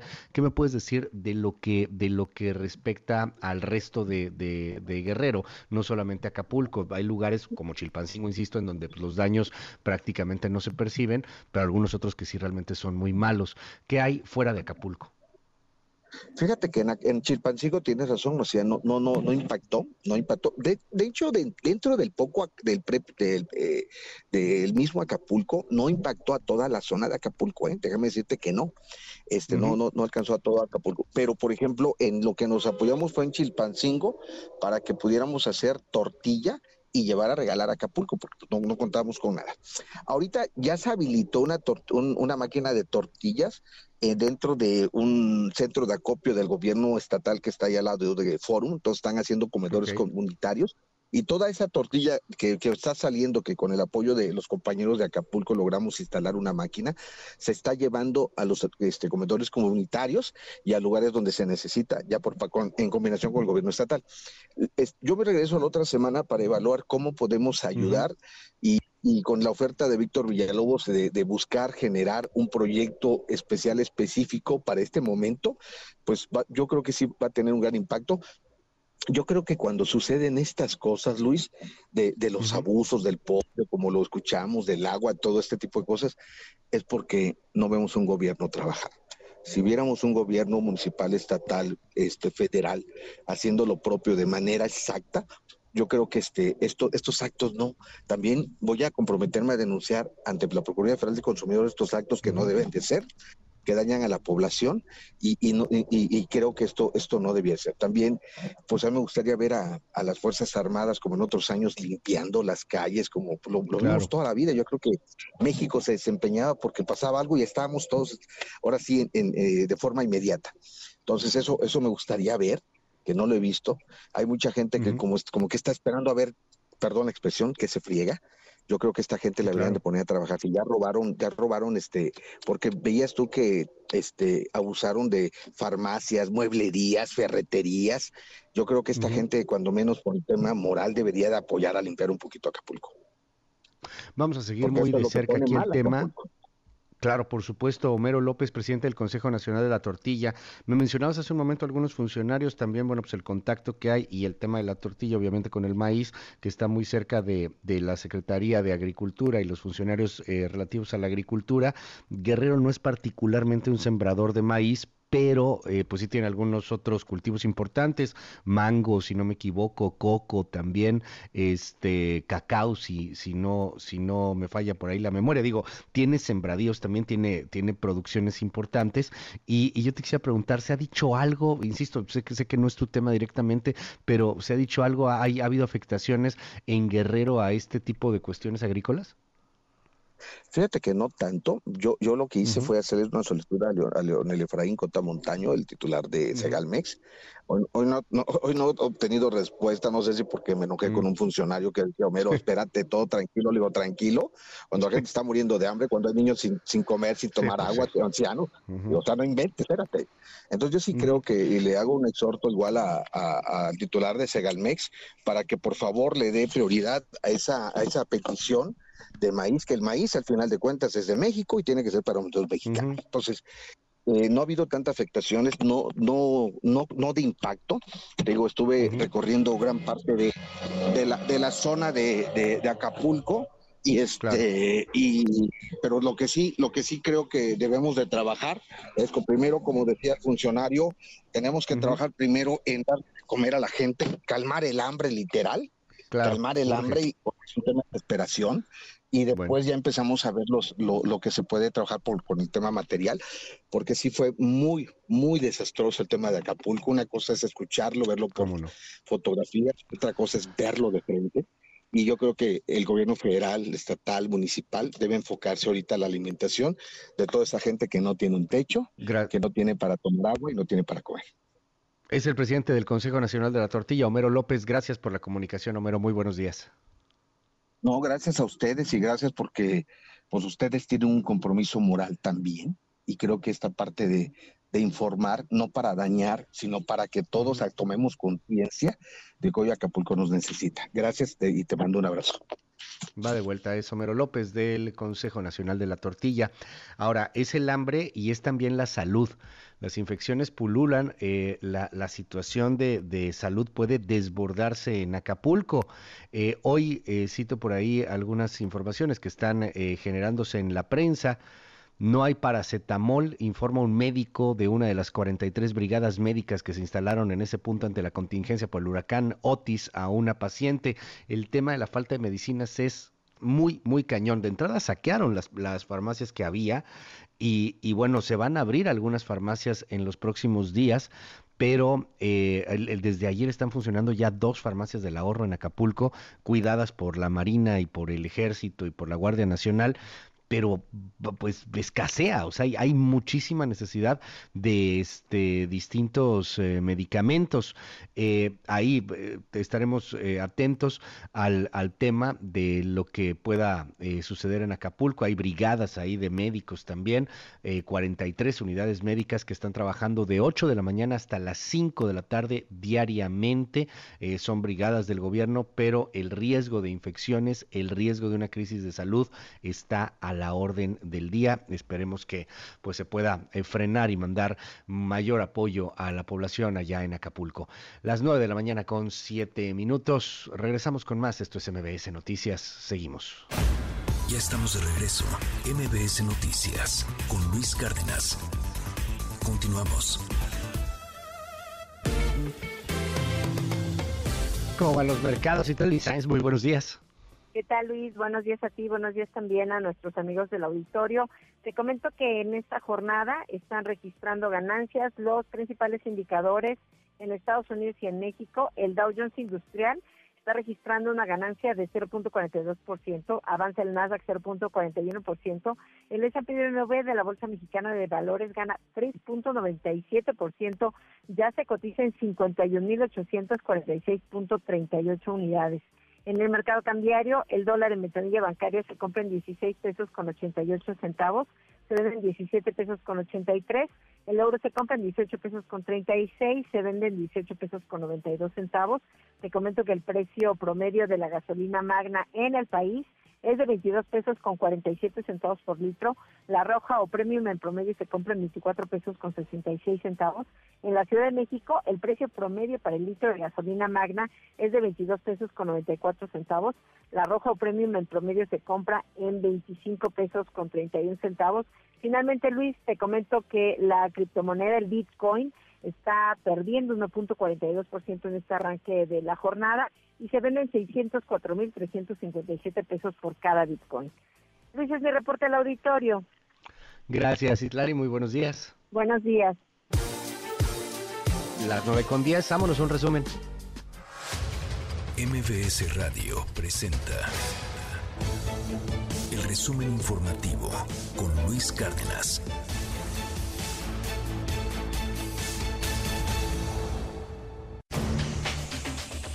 Coco García, qué gusto saludarte. Muy buenos días. Buen día, Luis. Buen día al auditorio. Les comento que desde, Palacio Nacional, el presidente López Obrador aseguró que el juez que otorgó la prisión domiciliaria al ex procurador general de la República, Jesús Murillo Caram, actuó bajo consigna y además pues reveló que este juez se la pasó hablando mal de él. Escuche. Sí, fue muy raro porque se suponía que no había servicio, que estaban cerrados los juzgados, incluso el juez que resuelve no es el titular, es el sábado, o sea, un clásico sabadazo. Y tengo la información de que citaron audiencia con muy poca anticipación. Siempre hay un plazo de 48 horas y creo que dieron un plazo de dos horas y media. Sin embargo, asistió la fiscalía, no sé cómo, de suerte. Y el juez, de acuerdo al informe que tengo, sí actuó por consigna, porque se dedicó a hablar mal de mí. Nada más estoy pidiendo formalmente la grabación. Se dedicó a decir que el Poder Judicial estaba por encima del Ejecutivo, que ya no era el tiempo en que los trataban con látigos y que ellos tenían más poder que nadie, que él podía hacer lo que quisiera. Y a través de su cuenta de ex Twitter, la secretaria de Relaciones Exteriores, Alicia Bárcena, dio a conocer que la mexicana Bárbara Lungo y su esposo Suleimán lograron ya salir de la franja de Gaza ante la guerra entre Israel y Hamas. Y en más información, Luis Auditorio, les comento que un puente peatonal de Herrería que conecta los municipios de Chimalhuacán y Nezahualcóyotl, esto en el Estado de México, pues colapsó y cayó un canal de aguas negras, dejando un saldo de 13 personas lesionadas. El incidente se registró en las inmediaciones del Panteón de los Rosales, que debido a las celebraciones del Día de Muertos estaba lleno de visitantes. Escuche a algunos testigos de lo sucedido. Feo, fue muy feo porque el desplome se oyó muy feo como si hubieran echado una bomba. Cayó todo, colapsó todo y lo que hicimos fue reaccionar y pues, meternos por la gente. Finalmente, Luis Auditorio les comento que por decisión unánime el Congreso de Perú aprobó una ley que prohíbe en todos los casos el matrimonio infantil, ya que anteriormente se permitía casarse a los adolescentes de 14 años con el permiso de los padres. La legisladora Flor Pablo Medina celebró esta acción ya que evitará que muchas niñas sean obligadas a contraer matrimonio incluso con sus violadores. Escuchen. A partir de hoy día, ninguna niña podrá contraer matrimonio, ser casada con su violador, ser entregada de manera grotesca y realmente dura, como ha venido pasando. Porque nuestro Código Civil permitía que a partir de los 14 años podía casarse una menor de edad, podía casarse un menor de edad. Hoy día hemos establecido que en todos sus extremos, o sea, no se permite de ninguna manera, quiere decir eso, y es importante que lo escuchen las niñas, que lo escuchen las madres, que lo escuchen todo el país, no se puede casar a menores de edad. A partir de hoy día, con esta ley, solo se puede contraer matrimonio a partir de los 18 años. Creo que eso es muy importante. ¿Cuántos años de injusticia, cuántas mujeres indígenas, rurales, en nuestras serranías, en nuestra selva, han sido objeto realmente de estos matrimonios forzados, muchas veces con sus violadores? Pero la historia ha cambiado. Muchísimas gracias, Coco. Te seguimos en tu red. ¿Cuál es? En arroba Coco García con doble E y me pueden seguir en todas las redes sociales. Muchas gracias, Luis. Buen fin de semana. Gracias, buen fin de semana. A las 9 con 14. Regresamos con más.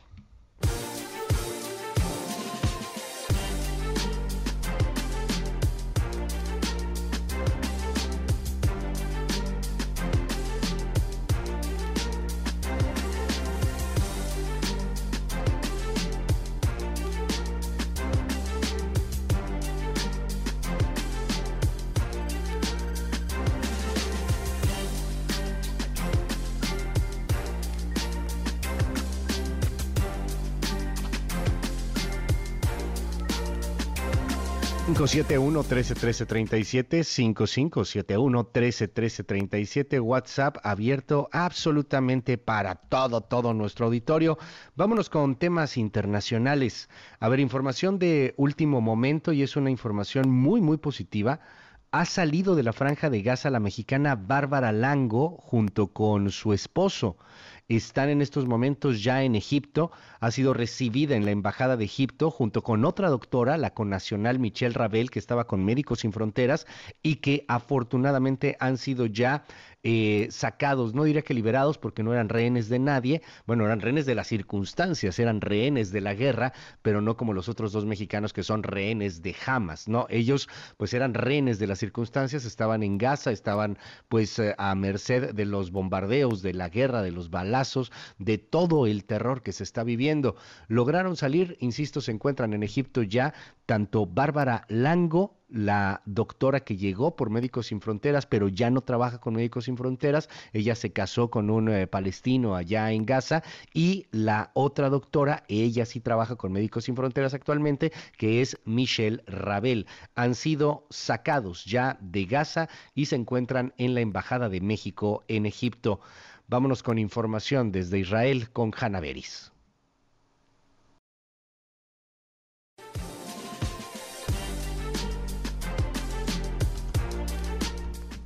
Buenos días Luis, nos volvemos a comunicar aquí en este día número 28 de la guerra, cuando por un lado el ejército israelí informa que sigue avanzando tal cual estaba planeado y que al mismo tiempo adapta los planes de eh, progreso hacia las eh, diferentes partes de la infraestructura armada de Hamas en base al material de inteligencia que va recabando. Y está claro que gran parte del material de inteligencia fue em, sacado de los interrogatorios a los terroristas que fueron capturados vivos el sábado 7 de octubre, el día de la matanza. Allí dieron material de información muy importante, según explican el ejército israelí, aunque muchos detalles evidentemente que no se publican porque se quiere confundir a Hamas, se quiere tratar de eh, lograr sorprenderlo en cuanto a, por ejemplo, por dónde vienen las tropas, por dónde los pueden rodear. Eh, a nivel diplomático está aquí el secretario de Estado norteamericano Anthony Blinken, quien por un lado dice claramente que Israel tiene no solo el derecho de defenderse, sino también la obligación dijo hay que garantizar que las atrocidades del sábado 7 de octubre no puedan reiterarse y en cuanto a las atrocidades, al comienzo del encuentro con el primer ministro Netanyahu y su gabinete de emergencia, se le mostraron partes de las imágenes que han sido proyectadas y las que hemos hablado ampliamente en los últimos días de los horrores eh, cometidos por los terroristas en su masacre de civiles y registrados documentados por ellos mismos, por las cámaras corporales que llevaban consigo. Por otro lado, está sobre la mesa siempre también la presión para un alto el fuego y para ver cómo se maniobra de modo que se minimice el peligro a los civiles. Eh, Israel recalca continuamente que hay civiles entre las víctimas y civiles alcanzados por el fuego porque jamás los usa como escudos humanos para instalar su infraestructura armada. La pregunta es cómo se maniobra con eso, eh, no solo cómo se muestra al mundo desde el punto de vista israelí es un gran desafío ese hecho, sino también cómo se maniobra entre, por un lado, el declarado objetivo de Israel de mm, destrozar la infraestructura armada de Hamas y por otro, el deseo de eh, garantizar que los eh, no involucrados que se vean, de hecho, como parte, que sean parte del cruento saldo de la guerra, sea el menor posible.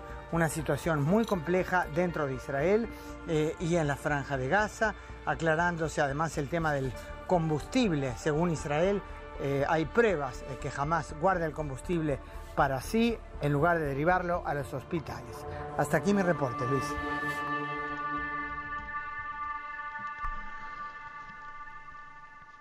Gracias a Hanna Beris por esta información allá desde Israel.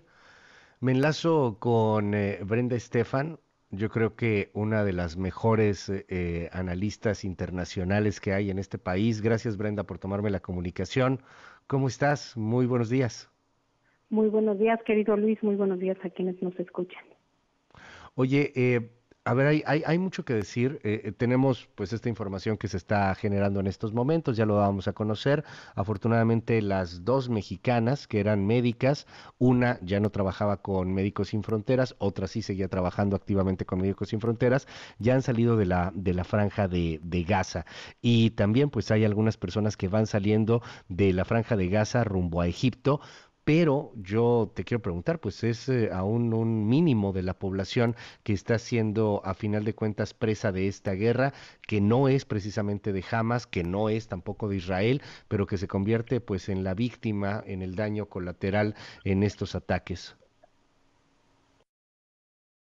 Luis, desde el día de ayer y hoy el gobierno de Egipto ha permitido abrir a cuentagotas eh, la frontera que tiene con la franja de Gaza para que pasen extranjeros y ciudadanos binacionales, aquellos que quizás tengan una eh, una liga con algún otro país, pero no a la población palestina civil en su conjunto. A eso se niega Egipto hasta el momento y pues lo que tenemos es este drama que se está desenvolviendo ante nuestros ojos.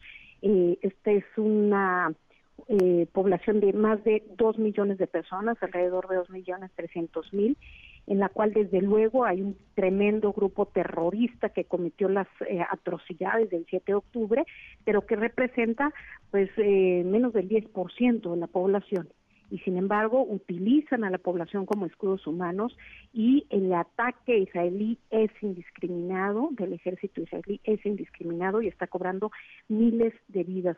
Eh, el reporte último es que ha cobrado la vida de 9.200 personas, incluidos más de 3.000 niños. Recordar, Luis, que históricamente, cuando ha habido ataques en, en Gaza, y jamás da los números, luego suelen concordar con los de Naciones Unidas. Es decir, que este número es difícil de comprobar en este momento, pero podría ser cercano a la realidad.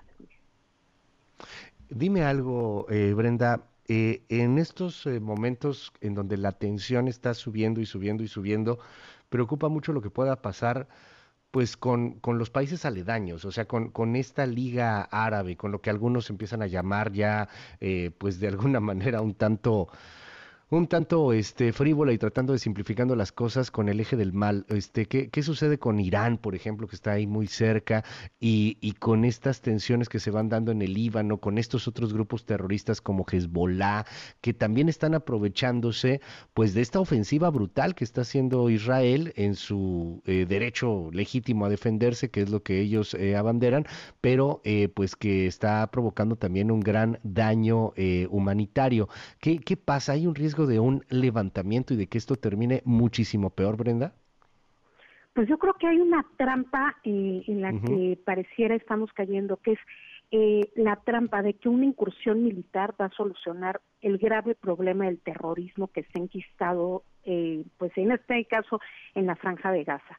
Eh, históricamente hemos visto cómo estas incursiones militares se convierten en un callejón sin salida, sin lograr acabar con el problema de raíz. No solamente eso, sino que incluso cuando Estados Unidos, después de las Torres Gemelas, hace incursiones militares en Medio Oriente, particularmente en Irak, pues no solo no acaba con los grupos terroristas, sino que incluso da, eh, hace tierra fértil para que se cree el Estado Islámico, que es un grupo aún más uh -huh. radical.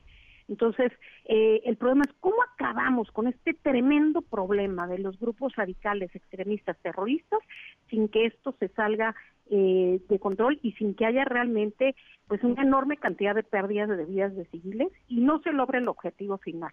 Lo señalas bien, el riesgo también en este momento es la escalada eh, regional y global.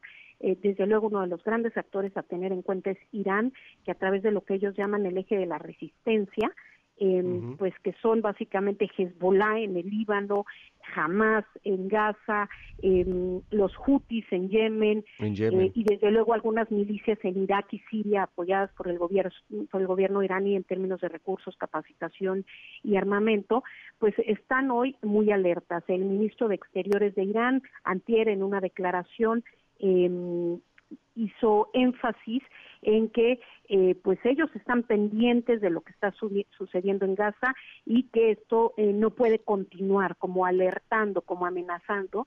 Y por otro lado, el día de hoy el secretario general de Hezbollah eh, que no que tenía pues años sin salir en, un mensaje y sobre todo hace su primer mensaje después de las atrocidades del 7 de octubre cometidas por Hamas en Israel, pues hoy hace en un discurso que es una apología a la violencia, eh, pues un llamado a lo que ellos llaman eh, la resistencia, que, que de alguna forma eh, son estos actos terroristas también de parte de estas milicias, y, y, bueno, en el Líbano incluso los niños se regresaron antes de la escuela para poder escuchar este mensaje y cuando uno escucha los elementos son muy preocupantes eh, de, una, de un radicalismo y con esta visión de exterminio que vemos presentes de los dos lados, porque también el día de ayer una diputada, una legisladora eh, israelí, del partido Likud en, el, en la coalición uh -huh. de gobierno, pues hizo comentarios incluso en Twitter y en Facebook de exterminar a toda a toda Gaza. Uh -huh. Es muy preocupante el nivel de violencia que estamos viendo, de radicalismo, porque hoy más que nunca se requiere una negociación por la paz, pero estamos más que nunca más lejos de la negociación y la paz y a pesar de ello, Luis, tenemos que hacer esfuerzos por buscar una comunicación política, porque la diplomacia avance, porque haya un cese al fuego y porque si bien con los terroristas no puede negociarse, también hay que tener en cuenta que ahí hay miles de vidas civiles que se están eh, yendo entre las patas. Hay, hay un asunto bien complejo, Brenda, eh, y yo creo que tú lo has visto, eh, a veces se frivoliza demasiado este tema, a veces se pone de moda ponerte la bandera de Israel o ponerte la bandera de Palestina como si esto fuera un juego de fútbol. Y, y el discurso empieza a ser eh, peligrosamente simple en Occidente, que, que, pues a veces nos sentimos muy alejados de, de estos temas, pero polariza y, y, enferviza y entonces pues te quieres meter al, al, al asunto.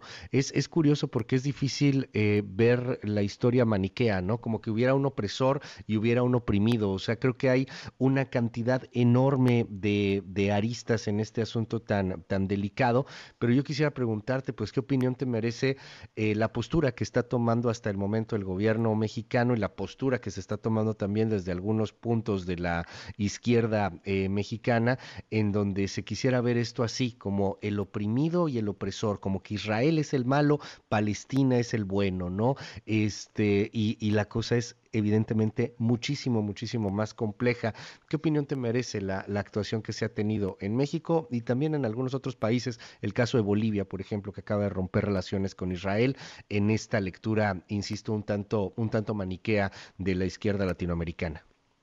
Pues mira, yo creo que estos problemas eh, internacionales que intentan meterse con calzador a las visiones de la política nacional, pues hacen mucho daño porque se borra de un plomazo todo contexto eh, histórico, político, social que tiene un conflicto. El querer encuadrar en izquierda o derecha lo que sucede en problemas como el de Israel con Hamas o incluso en la guerra en Ucrania es un tremendo error. Yo creo que la brújula debiera ser no las ideologías de cada gobierno, sino el derecho internacional. Eso es lo que nos permite no caer en un doble rasero.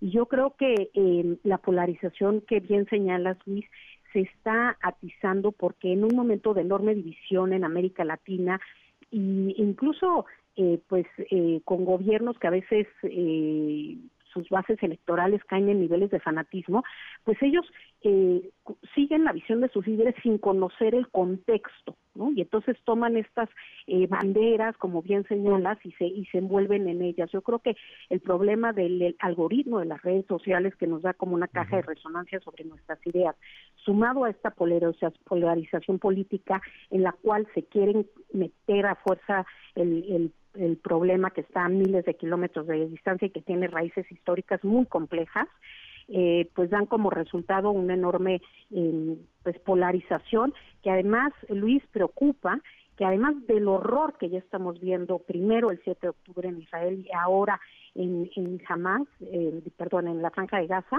además de ello, ahora estamos viendo actos de odio, xenofobia, eh, fuera de estas fronteras, particularmente el antisemitismo que está floreciendo por el mundo, eh, queriendo pues vengar la decisión de un gobierno en Israel contra toda una religión, lo cual es preocupante porque el antisemitismo no solamente debe preocupar a los judíos, sino a toda la humanidad, porque cualquier muestra de intolerancia de estas dimensiones para un grupo, ya sea por eh, religión, por preferencia sexual, por raza, pues es, realmente es un es una afrenta a la humanidad y yo creo que eso eh, lo debemos tener claro porque estos discursos eh, pues de diatribas alimentan este odio que puede ser muy peligroso para la humanidad.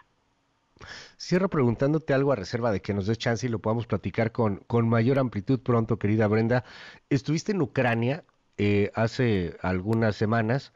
Eh, me imagino que viste muchísimas cosas y que hay mucho que platicar, pero hoy día también eh, resulta ser una nota eh, Rusia por esta decisión de Vladimir Putin por revocar la ratificación de Rusia en el Tratado de Prohibición eh, Completa de Ensayos Nucleares, eh, el, miedo de, del tema nuclear, de que Rusia retome los ensayos nucleares, está presente, está presente eh, pues con, con, bastante, con bastante terror en, en estos momentos tan difíciles y tan convulsos para el mundo.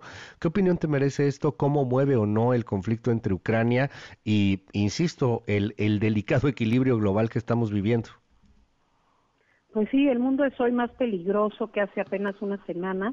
Eh, y bueno, la guerra en Ucrania no se ha terminado. Si bien hoy los reflectores mediáticos y del mundo occidental están puestos en lo que sucede en Gaza, eh, pues también hay que tener en cuenta que la guerra en Israel sí, perdón, en Ucrania sigue a gran escala, que hay una invasión en la cual todos los días se pierden miles de vidas y desde luego esta decisión de Vladimir Putin es volver a usar con el tema del arma nuclear como pues como su arma que tiene bajo la manga en la cual si si no logra eh, pues eh, establecer sus objetivos, pues siempre tiene ese recurso.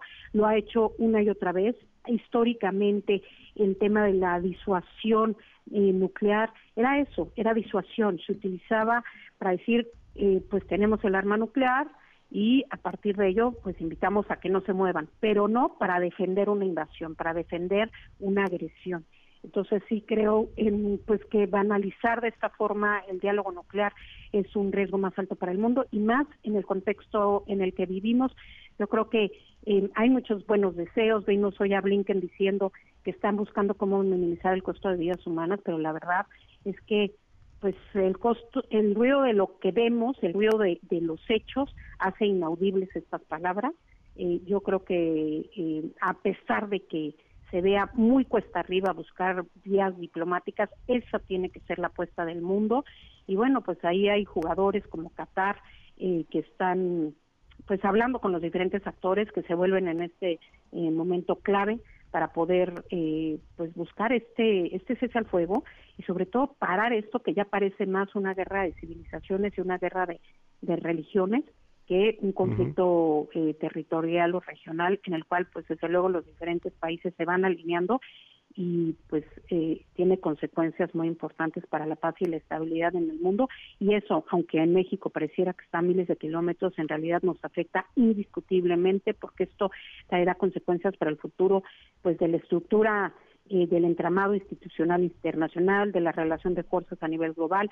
Desde luego en términos comerciales pero sobre todo, y no olvidarlo, y en eso me hizo muy sensible la ida a Ucrania, pues vidas humanas, vidas de civiles que independientemente de las decisiones políticas o militares, se pierden, vidas de niños y sufrimiento, pues que eh, no hay manera de subsanarlo.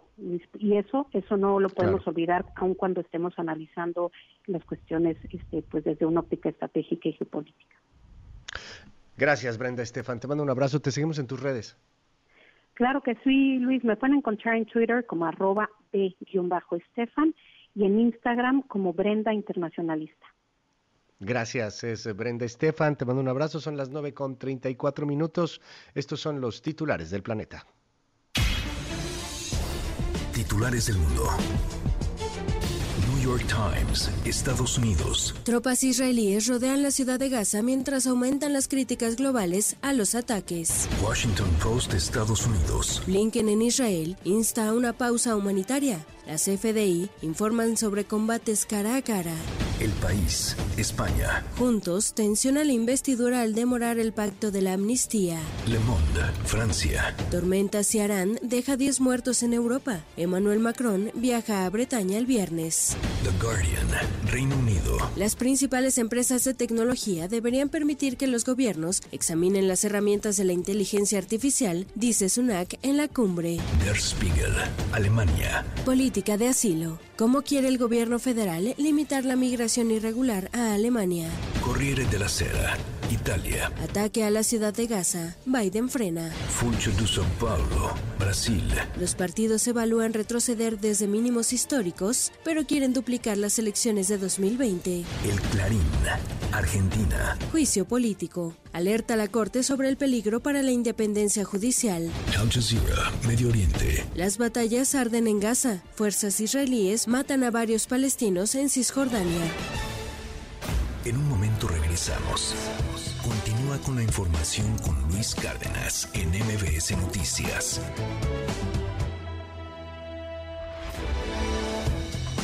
Ya estamos de regreso. MBS Noticias con Luis Cárdenas. Continuamos. Central de Inteligencia Política presenta. Las tres columnas más destacadas del día. De Milenio con Joaquín López Dóriga, lo que le faltaba a López Obrador. Los expresidentes Ernesto Cedillo y Felipe Calderón emitieron críticas severas hacia el presidente López Obrador en medio de la crisis por el huracán Otis en Acapulco. Cedillo aboga por un líder que respete la complejidad de los problemas del país sin recurrir a una demagogia, mientras que Calderón advierte sobre el peligro para la democracia debido al supuesto uso indebido de recursos públicos en la campaña gubernamental. Esta intervención de expresidentes es algo que AMLO debería anotar. De Excelsior con Francisco Garfias. Castiga López Obrador a los órganos autónomos. El presidente planea castigar financieramente a los órganos autónomos en el presupuesto de egresos de la Federación 2024, recortando 13.262 millones de pesos, afectando principalmente al Poder Judicial, INE y otros. Este recorte se considera una venganza por resistirse a su voluntad. Dice el autor que la reducción de fondos podría amenazar la democracia. Finalmente del financiero con Juan Ignacio Zavala, bajar a Omar. En días anteriores comenzó a circular un audio en el que supuestamente se escucha a Martí Batres arremeter contra Omar García Harfuch, aspirante a coordinar los trabajos de la 4T en la capital. Sin embargo, el jefe de gobierno desmintió el audio horas después. Eso sí, dice el autor que la lucha interna en Morena alcanza niveles críticos, revelando divisiones y estrategias de desacreditación. Nada es lo que parece. Con síntesis de Mariana Peralta, estas fueron las columnas del día. Síguenos en la cuenta de Twitter, arroba mx-arma.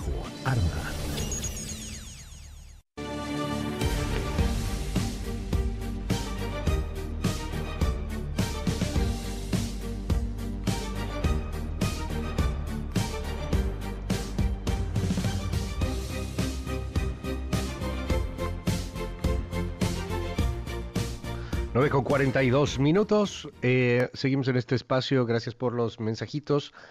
Oiga, eh, a ver rápido, porque hace rato no comentábamos esto, pero pues sí está trascendiendo, se está moviendo mucho en el marco de la política y politiquería de la capital del país.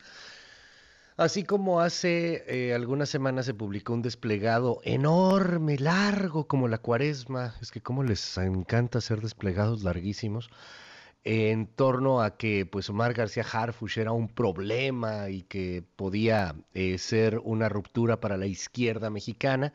Bueno, pues ahora en la jornada se publica otro desplegado igual largo, menos largo que el anterior, francamente, pero me llama la atención quien lo firma. Son las consejeras y consejeros estatales de Morena en la Ciudad de México. O, pues, o sea, es pues son los, los, los machuchones, los que tienen, los que tienen mando, los que importan en el partido en Morena, en la Ciudad de México, las consejeras y consejeros estatales de Morena en la Ciudad de México, que representamos la mayoría de ese órgano colegiado, respaldamos la propuesta de Omar García Harfush como coordinador de los, o sea, como candidato, pues. Eh, luego de, viene de ahí todo un choro, pero cierro con esto que está bueno. La doctora Claudia Sheinbaum y Omar García Harfush son un gran equipo que queremos para el país y la Ciudad de México. Juntos sigamos haciendo historia. Y pues ahí está, lo firman las y los consejeros de la Ciudad de México. O sea que pues es gran respaldo a García Harfush, el que aparece hoy publicado ahí en la jornada. Y en más sobre temas políticos, hoy el presidente se lanzó un poco contra Ricardo Salinas Pliego. Digo un poco porque la verdad contra otros empresarios a veces ha ido mucho más fuerte, pero habló de Ricardo Salinas Pliego, habló de, de cómo Salinas Pliego estaría, el dueño de TV Azteca, estaría enojado por el asunto de los eh, impuestos y, bueno, pues acusó que hay una campaña contra la 4T y contra el presidente por el litigio del SAT contra Salinas Pliego y sus empresas. Así respondió el presidente. Sino que se regrese a los tribunales. Entonces todo esto pues ha generado malestar en Ricardo. Yo lo entiendo, no voy yo a ponerme a pelear con él, que es cosa de comprender cuál es mi situación. Yo no me puedo quedar callado, ser omiso, mucho menos cómplice, porque entonces me van a decir otros que antes no pagaban impuestos y por qué a mí sí me cobras Pues ahí sigue el eh, tema de una campaña, una dura campaña entre eh, Ricardo Salinas Pliego, entre pues Televisión Azteca, que ha sido últimamente muy crítica de varios aspectos del presidente López Obrador, y la respuesta que viene de la misma presidencia, del Palacio Nacional. Las 9 con 46 minutos.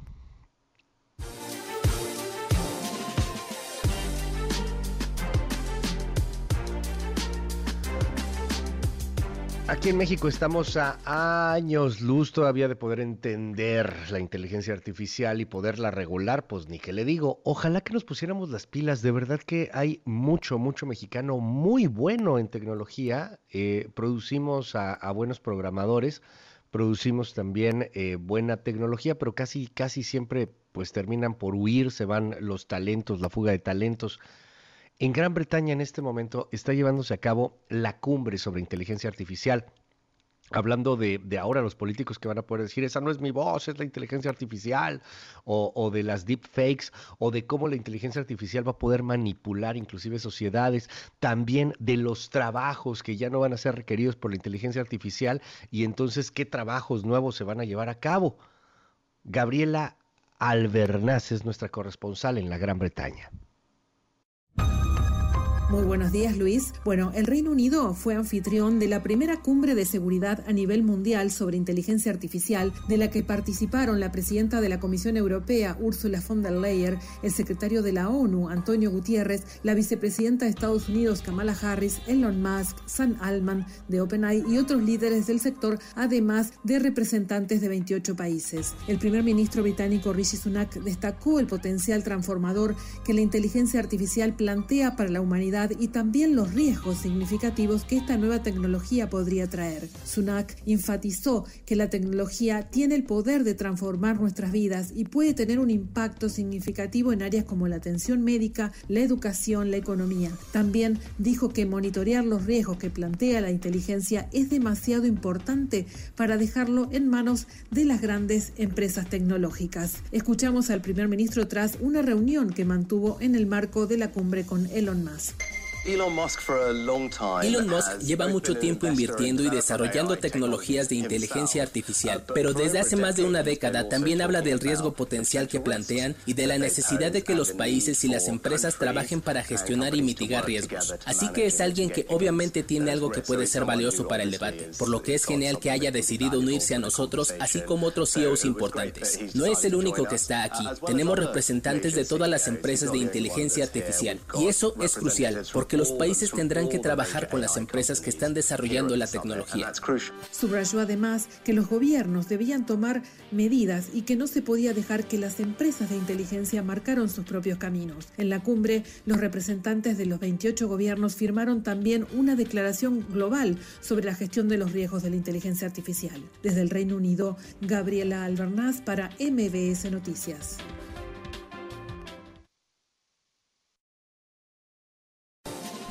Las 9.49, eh, gracias Gabriela, ya en el Reino Unido por esta información. ¿Y usted qué opina sobre el tema? 5571-131337. Vámonos a una pausa, pero antes eh, le mando un abrazo a la señora Josefina Orozco Hernández. Hoy cumple 89 años de edad, nos acompaña eh, frecuentemente, nos da el gusto poderla acompañar, señora Josefina. Un fuerte abrazo en sus 89 años el día de hoy. 9.49 minutos, cultura y espectáculos. MBS Noticias, Cultura y Espectáculos.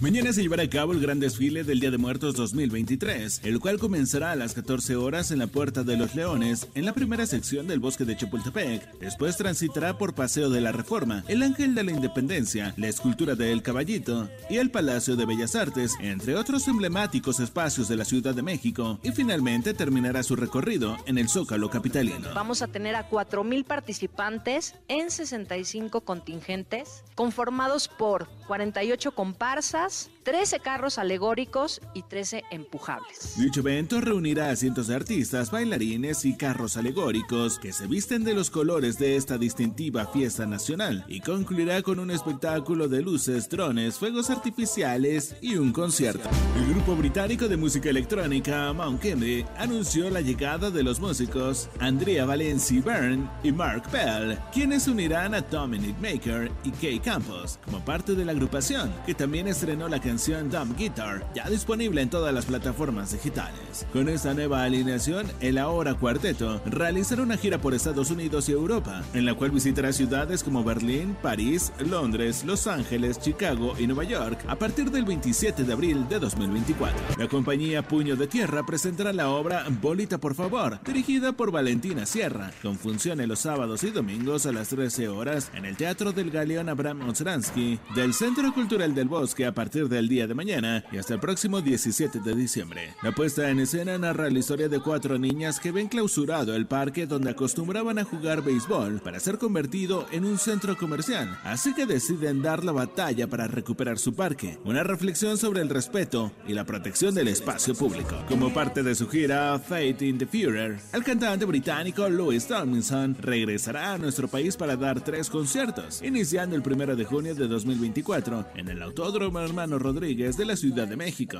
tres días después en el Auditorio Josefa Ortiz de Domínguez de Querétaro y un par de días más tarde en la Arena BFG de Guadalajara. Los boletos estarán disponibles en preventa el día de hoy, mientras que la venta general arrancará mañana a través de las plataformas eTicket y Ticketmaster. En un momento regresamos. Continúa con la información con Luis Cárdenas en MBS Noticias.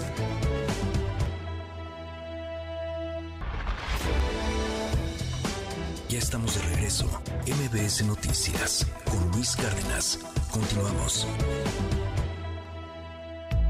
Series con Javier Ibarreche. ¿Qué tal Luis? Muy buen día. Si suena medio raro es porque apenas ayer me sacaron una muela, pero eso no me va a impedir recomendar una serie que vi esta semana, porque aparte de la serie que quiero recomendarles hoy, es una serie muy peculiar. La serie de hoy no se trata de nada. Así como lo dice su título, nada, en esta serie no pasa gran cosa casi no hay drama y creo que es justo por eso que vale la pena verla. Hablemos de nada. El actor Luis Brandoni interpreta en esta serie a Manuel Tamayo Prats, un legendario crítico de cocina argentino que actualmente es un auténtico dandy moderno. El elegante, refinado, viste siempre de colores, es mañoso como él solo y sobre todo le gusta discutir. Durante los últimos 40 años, Manuel ha dependido para sus actividades diarias de una mujer llamada Celsa.